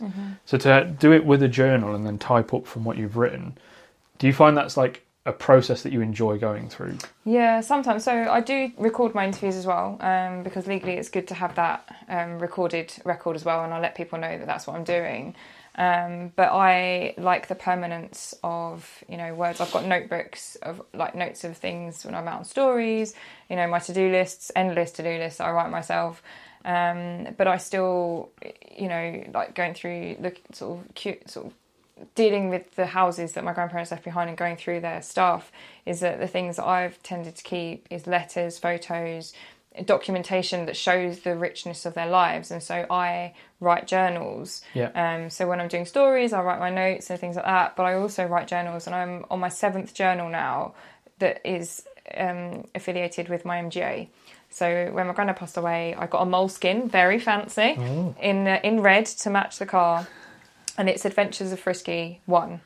And so now I'm on Adventures with Frisky seven because Frisky's the name of the car Are they all the same colour? all the same color, all the same type of notebook. Um, no lines in them, so I can draw pictures, I can stick stuff in there, um, and I every single entry is a letter to my late grandfather, and so I'm telling him. As if he's still here, and if he's going to read it, what I've done with the car, you know, or who I've interviewed. I don't write every day. I don't put that pressure on myself because I think, you know, we've spoken about this before is that when you set yourself up and you say, you know, I must do this or I've got to stop smoking or I've got to do this, you're setting yourself up for failure because sometimes that is too much Yeah, to do yeah. in one go. And so I feel like if I said to myself, I have to write every day in a journal and I don't, then I'll feel rubbish because I haven't. And then the first day that you don't, you go, well, this What's whole project's done. Yeah, and Um, so I don't write to him every day. I write to him. Sometimes I make a point of sitting down and clearing my desk and writing to him. Hmm. Um, and then sometimes it'd just be like, oh, I've done this today, or, you know, I'll go home today and say, had this amazing chat and da da da. And And then I had to do that shitty podcast. And then I had another great chat. no, this was the amazing chat, you know, and it's like, and we talked about these things, and, and I ask him questions. I know I'm not going to get an answer, yeah. but I still ask him questions. And I often ask him, like, I'm like, where are you? what are you Who are doing? you chilling with today? yeah, exactly. Is it your old RAF friends or Yeah. you know things like that? And so I uh, I bought a diary with the intent of like just keeping a track of what I did each day, Mm-hmm. and it was stuff like I left like a bullet pointed list of I did this, this, this, and this. I think I got to like the middle of February, missed a day, and I was like, ah, that's out the window it's now. a lot. It is a lot because not every day your your brain doesn't act in the same way every day. No, mine doesn't act every, in the same hour. Like Mm. it changes so sporadically. And again, this is why I'm I started this journey of like ADHD potential because it seems to align the most with like the things that I see and experience and feel. Mm. And because Grace is a psychologist and diagnoses people with ADHD for a living, she's like, Mm. I think you're showing some of the signs. We- We've got this weird thing at the minute because her sister is also going down this diagnosis route. But me and her sister are very, very different, like real opposite ends of the scale in our personalities. But it's the same, like traits, just coming out in two different ways. So Grace is like, I can't believe this. All this time, the two people that she's close to, she's like, both of you. What the? How, what are the chances? Like, well, clearly you're attracting. yeah, Um, you're a magnet. yeah but it's that like especially for me i have an inability to stick to a like a structured plan i can do it while i'm oh this is new and interesting and then as soon as that wears off i can't do it at all and it's a, it's one of the challenges i have with like working life is if i'm expected to do like the same spreadsheet every day after about three days i'm bored of it and i want to do something else unless it's something that i can change and make better mm. but then the inherent thing is I've made this as good as it's going to get, and now I've made this automatic, so I don't have to do it at all. Mm-hmm. I've just made myself a redundant entity. Like I struggle to find the best way for my brain to engage with like a normal working life. Mm. And even though I now work in a more creative role, I still find it difficult because it's like you're expected to post on social media every day and write this every day and do this. And I'm like, I really struggle with that. So I, Yeah. fortunately with social media, you can plan ahead.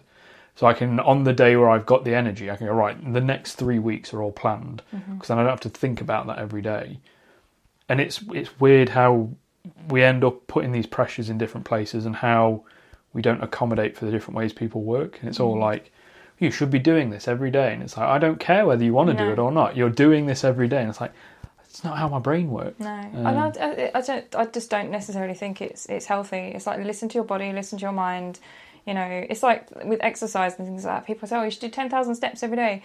Well, okay, I'm not saying that's not a good thing, but actually, some days you just don't feel like it, and Yeah. so take the pressure off.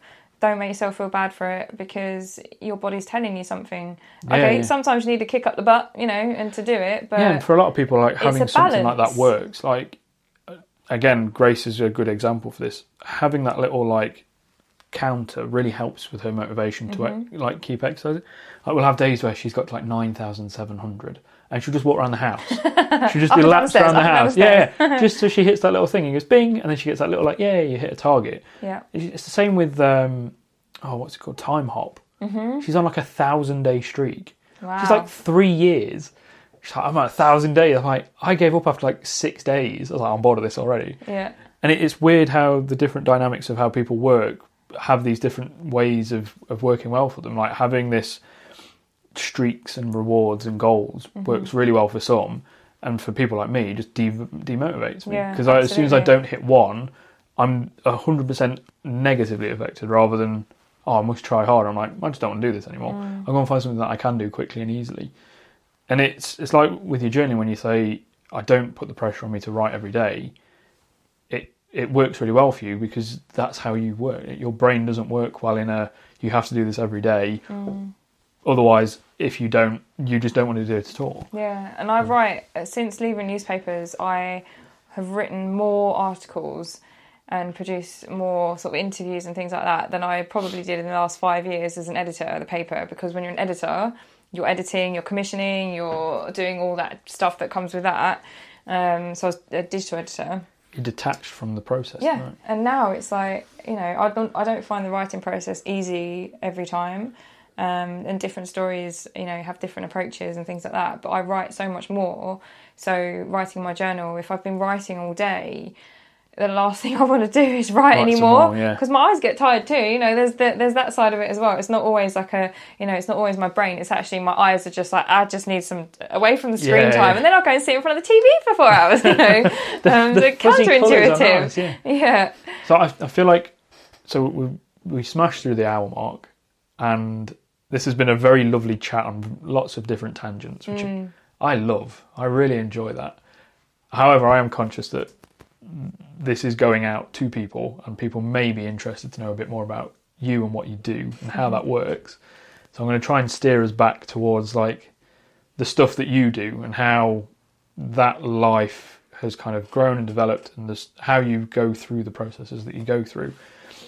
A, because other people want to hear it, and B, because I'm one of those that goes, I reckon I could do that. And then I talk to someone who actually does it, I'm like, no, I don't think I could do that without a lot of work. And it it's very easy to go, yeah, you just go around the country talking to people and writing it down. Mm-hmm.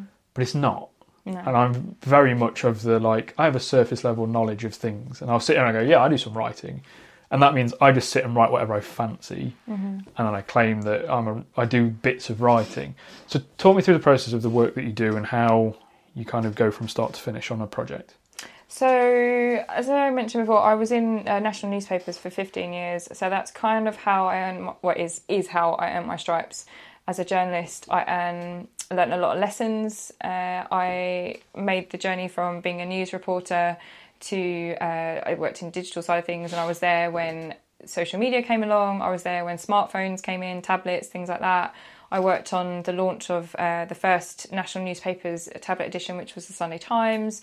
I did a lot of unsociable shifts. Um, I, I worked really hard for a really long time uh, and sort of honed the journalistic side of things. So I always had the kind of creative writing side of things, and that's what I studied at university. Very quickly realised it wasn't going to get me a job.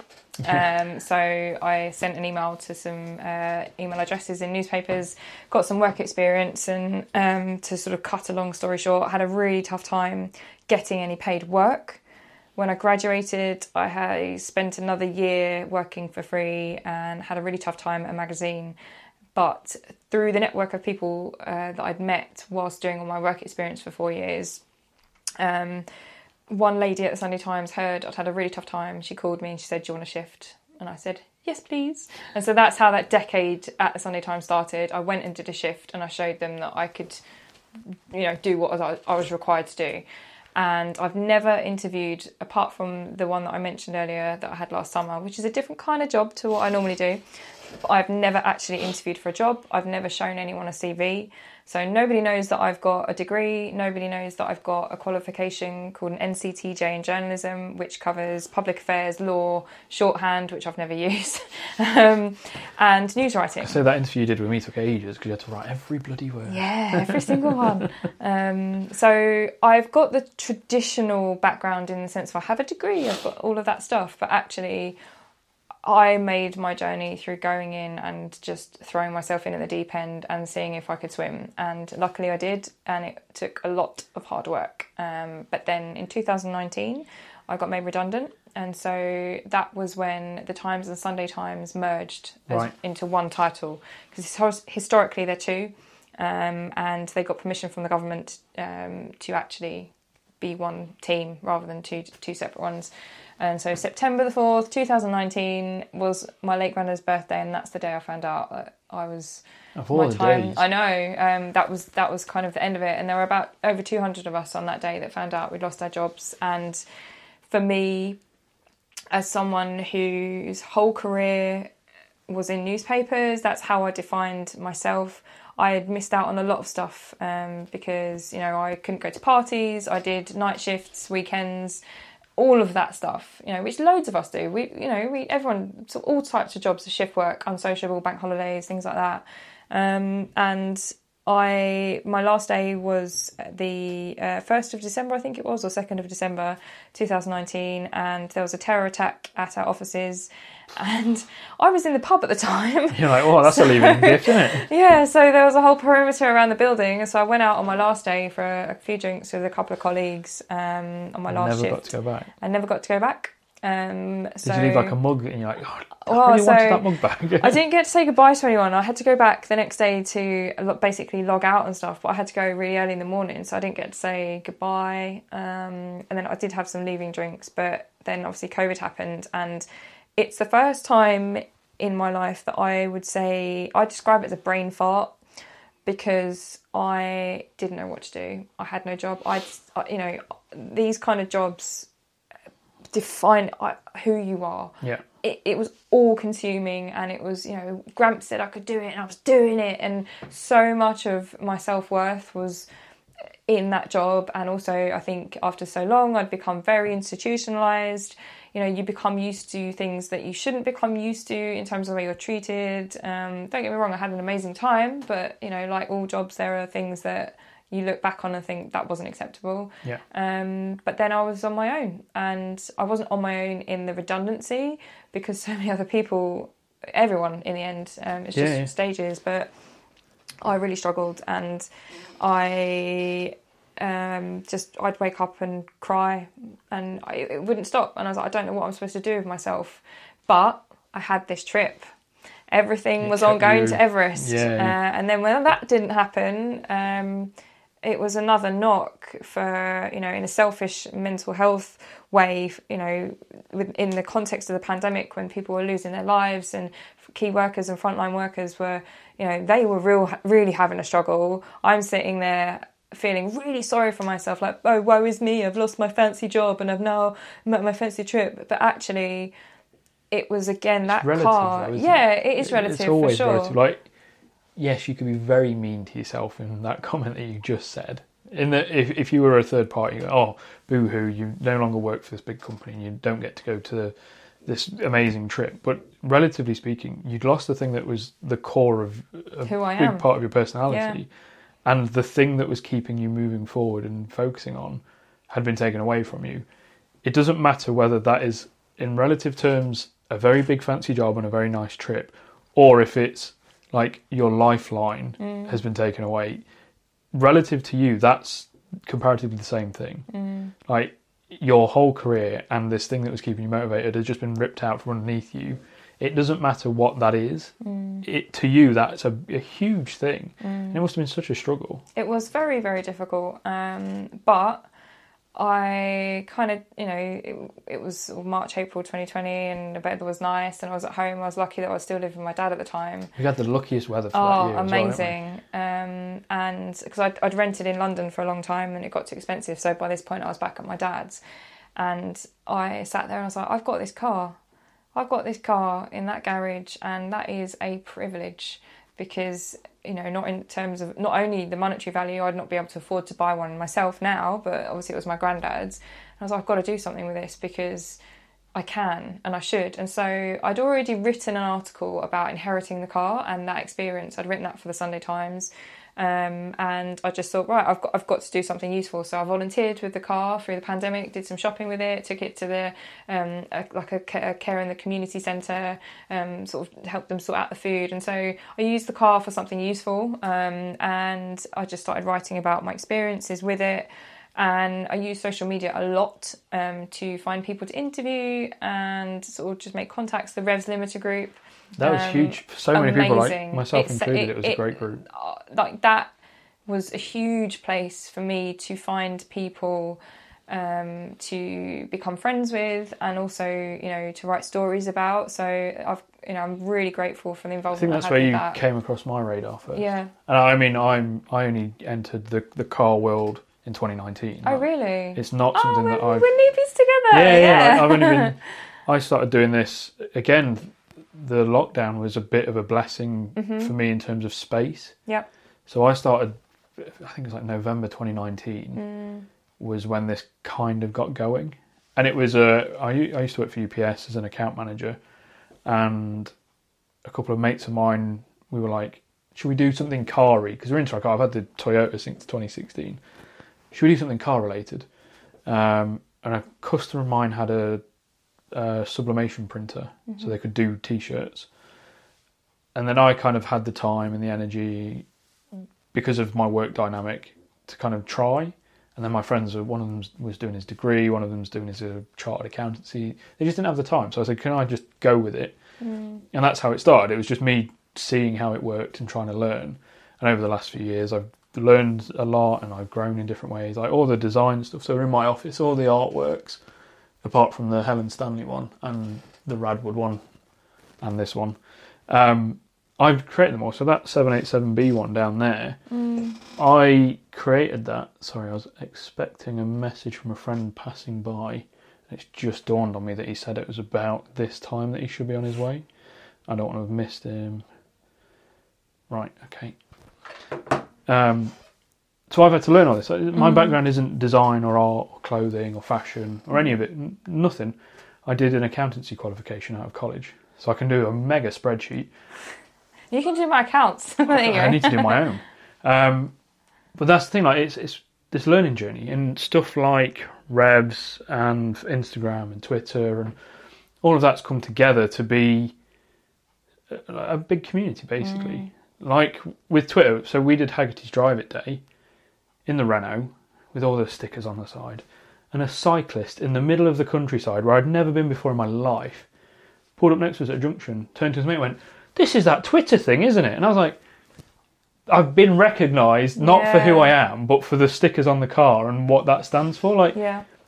And that's that's the great thing about I know a horrible, shitty time and the redundancy and all of that, but the flip side of it is it, it forced you into this new New world. New, yeah, new yeah. dynamic. Like Grace has gone on a similar thing with a classic car journey in that she's never really been a car person, mm-hmm. and since we got the Renault and since we've gone to like the Festival and the Exceptional and Radwood and some of these the things that we get to do as part of what I do, she's really learned to like love some of the the quirky sides and the, the classic stuff. And mm. now it's at the point where we'll go anywhere and she'll be car spotting. Yeah, that's oh, there's a McLaren or a Porsche, and we we have this game as to who can spot the Porsche fastest, it, which is a silly little game because Porsches are bloody everywhere.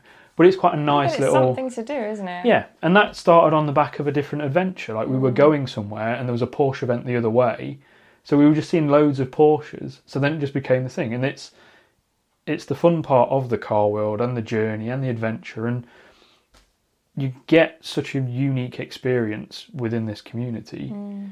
Because there isn't really another community of enthusiasts that do stuff like that. I get bikers are probably close. Mm. I think the car world stands in its own space, mm-hmm. especially when it's it derives from transport. It's not yeah. like it's a it's not a sport thing. The sports have come from the transport. Yeah, there's no like team. It's, yeah. it's everyone's cars like the closest you get is Formula One, and that is that's a different world to car enthusiasts. That's a sports fan thing that happens to be cars, and they're not really cars. It's not like you could see something that looks like a Formula One car on the road. It's such an interesting world to have come across into, and I imagine that journey for you from writing for the Times to now doing all of the motor focused stuff that you do has been a real interesting shift for you. Massively, yeah. I mean, not only you know I worked for uh, you know a publication before. I'm now working for myself, and that is superb. I can say yes to things. I can say no to things. I can explore opportunities that I was never able to explore before. And I had huge preconceptions about the car scene. You know, specifically classic car scene. I thought it was all rich tweed wearing people that you know did concours and all that kind of thing. And it's absolutely not. And No, I've been like me and my 500 quid absolutely you're one of them and it, i've been utterly surprised by the diversity that i have encountered personally within the scene the way that people use their cars the people that use you know drive these cars the types of cars it's been really really refreshing but i also think there's an awful lot that needs to change um, you know there are still biases that I've come across as a female, you know, um, and what I don't want to be is a token female. I have earned my right to be here.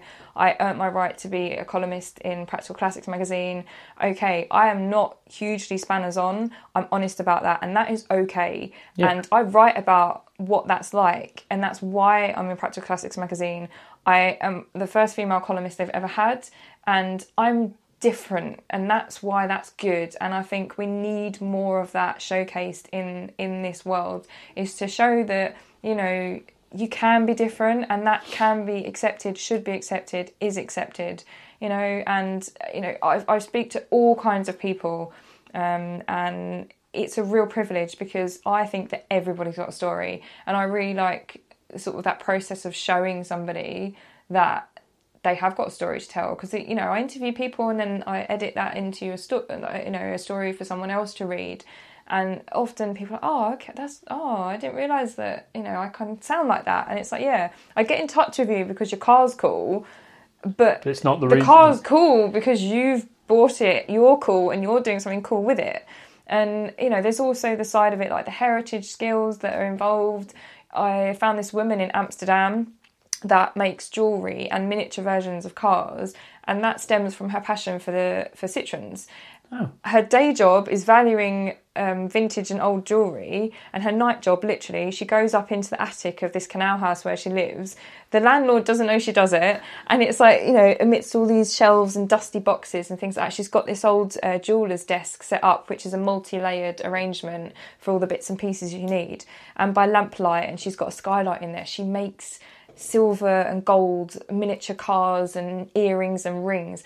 And it's like, that's all because of Citroens. Yeah, and so. I've come into this scene and I've just, with the huge curiosity, which also feeds the anxiety, Yeah. um, is this like, what can I find? What's different? And I love, you know, I love drawing those stories out that haven't been told before. You know, um, it's it's fascinating, and I've made real friends that I absolutely cherish and I value so much. Um, and it's all because my granddad made this purchase what, 33 years ago, buying this MG. And he was very much that cliched middle aged white man with Yeah, a bit of pocket money. And he'd join the MG car club and off he'd tootle with his best pals at the weekend. Your dad's really pissed because he's like, I've been a car guy my whole life, and you've only just liked cars. yeah exactly exactly that and and now i'm kind of i'm not saying i'm a disruptor or anything like that but i've come into this scene as someone who's in that minority as a female and i'm saying it's okay not to know all this stuff. Yeah. you enjoy your car how you want to enjoy it. Be proud of that and and go for it you know? And it's not always easy. I still feel intimidated when i go to events and that's not because of necessarily the environment that i'm going into it's because of what i feel like it's going to be it's my yeah. preconceptions and so i've had to learn to you know readjust the way i think um, because I we all do it. We all make these preconceived. We have these preconceived ideas. We make judgments, and I think one of the things that's quite nice for me is that I don't know who the kind of famous people are necessarily. Yeah, So yeah. I go along, I'm like, hello, you know, and, and going into an environment and saying hello when you know nobody Yeah. is something that I've had to learn over the years as a journalist um, and now learning as, you know, as someone who's got a car and wants to be part of that crew. Um, but I'm like, are they going to judge me? Or will it, you know, it's really so- tough. Like I, I have a, a similar like I'm not from the car world. Mm. I didn't grow up going to things and being around events and stuff like that. Like my dad likes his cars. We used to do Le Mans, which is why I want to go back this year as an Mm. So adult and stuff like that. Yeah. And my granddad was a car guy, but again, it was he used to like buying cars, fixing cars, driving cars. It wasn't I'm a car guy because I like the the community side of it. So growing up, we didn't have the oh we're going to a car meet or we're going to a car event or a show or the racing or anything like that. It was dad likes his cars. We'll go for a drive every so often, and a few of his mates like cars as well. Mm-hmm. So to come into it as an adult and not know anyone and not know who's who and not know who has written what and who's been on what and who's here, there, and everywhere, it's quite interesting. Like, even let's go. The scramble is a really great example for this because everybody who's everybody is there, but not everybody knows who everybody is. Yeah, no idea. So like you can go. I was stood at one bit, and I stood chatting away, and there was a Singer, like the car, and the Porsche, filthy. I was like, I've got a lot of respect for whoever the owner of this car is because it's a half million pound car and it's ditched. Hats off to him. And we stood chatting, and then J.K. from Jamiroquai was there, no way. and he happened to know the person I was with really well. Like they were a bit of a thing in the nineties. okay. So he walks up to the, the lady that I was stood with, and they have a hug and a chat, and they're catching up. And then all his friends are stood with us, and we're all chatting away. And I was kind of having one of those.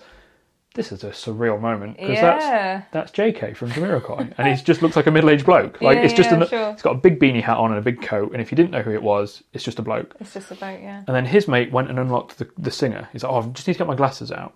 So I said, "Oh, can I have a sit inside? I'm not sat in one of these." He's like, "Yeah, sure." So we're chatting away, and we're talking, and you're doing that thing where you're getting to know each other. And I said, "Oh, what do you do?" He's like, "Oh, I work in in fashion." I was like, "Oh, I actually own my own little clothing company. It'd be great to get your advice on the do's and the don'ts and this that." And he went, "Oh, now's probably not the best time, but let's meet up for a coffee or whatever." I was like, "Great. What's your email address? I'll send you an email." It's like CEO at kurtgeiger.com. No. Yeah, so I've stood there with the, the owner of Kurt Geiger and his Singer and this that, and the other. And you're just like, this wouldn't happen anywhere else. Yeah. You can't go to the football and here is David Beckham's nephew or whatever Yeah. because they're all going closed off and it's all their own little hush hush little groups. Mm. Whereas in the car world, you can go to effectively a car meet at Bicester and Harry Metcalf's there, who's founder of Evo magazine, done all this. But if you didn't know any of that, it's just some old guy in a nice car yeah. and he's chatting, and he'll come and say hello and you'll get talking away. Like it's such a universal leveler, mm-hmm. and as a relative outsider, like it's hard to be a relative outsider now, four years into kind of being around the car world, mm. and at the point where someone will give me a ticket because they go, "We know who you are. Here is a ticket." To go into that environment and still go, I like cars. What do you drive? Like Yeah. it's so much more interesting than going, oh, I, he's so and so, Lord so and so, and he's got this, and Yeah. like that little 1771 club at Bicester is always a bit of an anomaly because it's like mm. that looks really boring, mm-hmm. but it's exclusive for the sake of being exclusive. But mm-hmm. I have no desire to be there.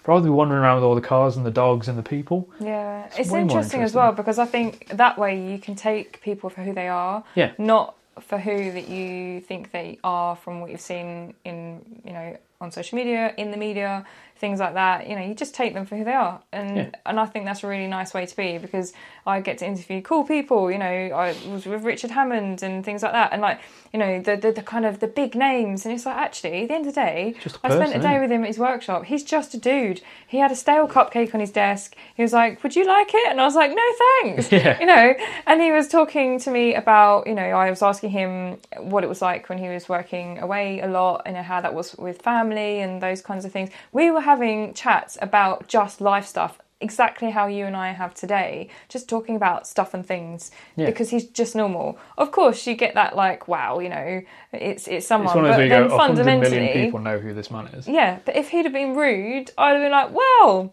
he was a wally. Yeah, yeah. Don't like that man. But, you know, so, but I think that's a, a nice thing to have is that I can just kind of be like, well, You know, take people for who they are, and if they were nice on that day that you met them, they were a nice person to me, and Yeah. that's that. So No, it's great, and it really does encapsulate the car world and the the kind of the accessibility that we have, and mm. we're, we're quite fortunate to be in the environment that we're in, and the people are the people that they are. Like, I think it's a very nice demographic, and I think it's one that people who aren't in it don't understand yeah, I totally agree. because they see the fast cars and the car crashes and the noise and and they go, oh, it's just disruptive. You go, no, there's this whole other side to this world that you won't ever encounter because you only see the the bad stuff that gets the coverage. Mm. The people that don't know cars don't know what Bicester Heritage is, and they don't know about the scrambles, and they don't mm. they don't appreciate how that works. There's probably stuff that we don't know about. Like there's probably like, oh, shooting owners. They're really lovely people. They just go and shoot pigeons and stuff like that. But they are they're all from all walks of life. Yeah, yeah, yeah. I don't know. I don't go and do it, so I have no idea what it's like. Yeah. And it's a it's a nice kind of environment to to be accessible to, and it's nice to hear that you, as a woman within the car industry, and I know it can be very tokenized. And I had a conversation with someone about a media project with some some people that I know that do video production. They're like, "Is there a young woman part of your group? Because if not, we're not that interested." And it was like, That's terrible. that's really shit. Like we're all under thirty as well. and We're interested in classic cars. We're a rare enough bunch as it is. yeah. Um, and it was like a really weird, like, oh, I didn't expect there to be that much tokenism. And I can understand from the perspective of the production company, it's we need to get as many eyeballs as we can. Let's find the niches. but but it shouldn't be the reason people are being sought after. But it also sort of like shuts the door in your face and you Yeah. have a seat at the table too. And I think that's what's really important with the, the sort of gender balance um, discussions is to say like, yes, we want more more of a balanced, you know, representation, but at the end of the day, we shouldn't try and do that at the detriment of of the men that are already involved in the scene. Do you know what I mean? It's like, you know, Yeah. because you guys have worked hard to get noticed in the first place by that production company. So, okay, you may not have a female now, but there might be one in the future, and and you shouldn't have that door shut on you because you don't have a female in your group.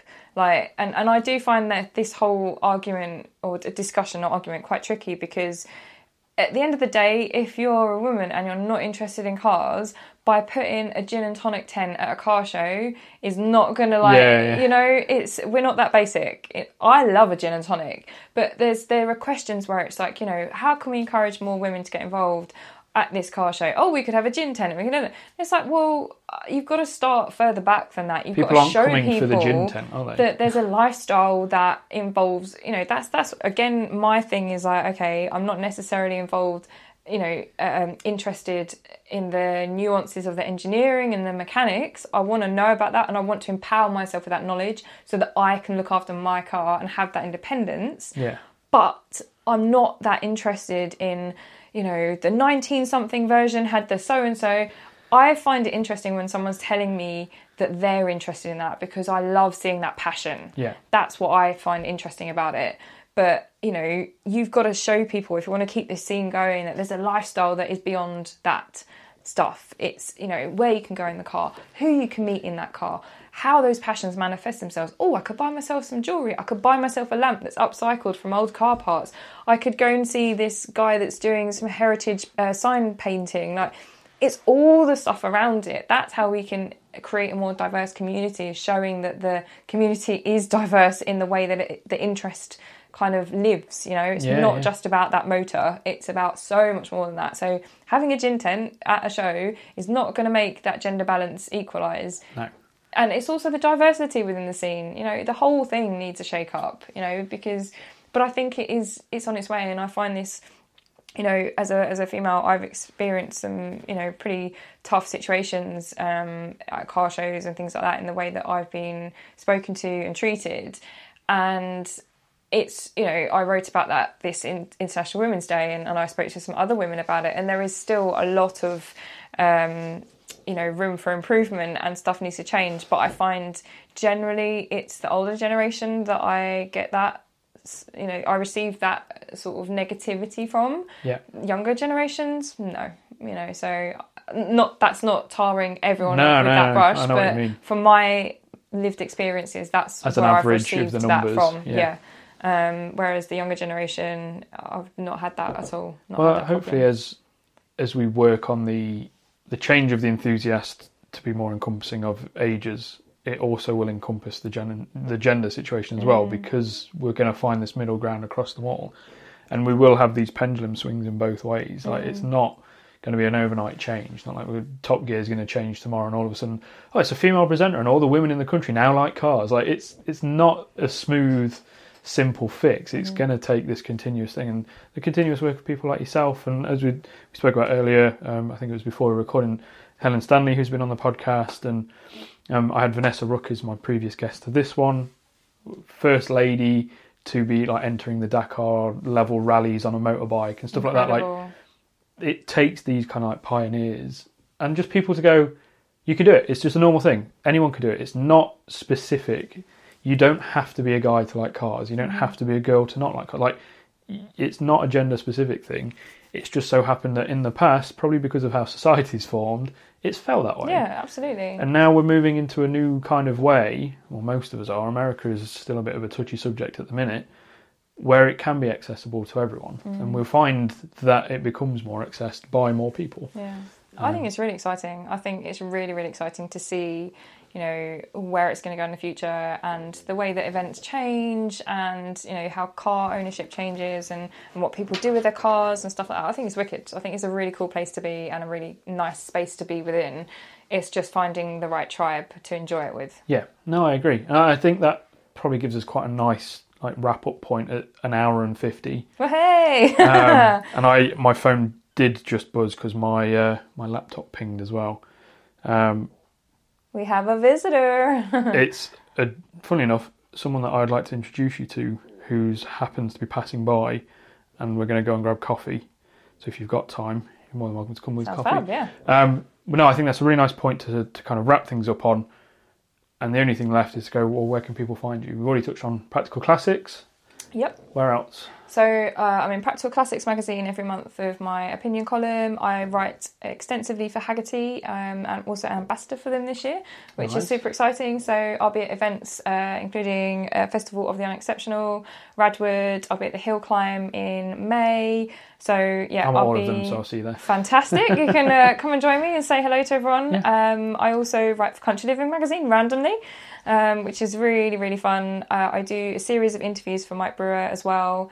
Uh, I do occasional pieces for Octane. And if you look out for me this summer, you might see me on some television screens, perhaps, maybe. Fun. So, yeah, keep an eye on me. I am on uh, Instagram and Twitter, which is at Charlotte Vowden. And my surname is always a funny one. So it's spelled V for Victor, O W D E N for November. that's Perfect. my. Uh, that's how I always say it when you're on the telephone. So yeah, it's at Charlotte Vowden. You can find me on Twitter and Instagram doing my thing. So yeah, please join me there. And thank you for listening. If you made it this far. well, thank you so much for coming on. It's been an absolute pleasure. Right, I'm going to stop the recording now. If my mouse will reconnect.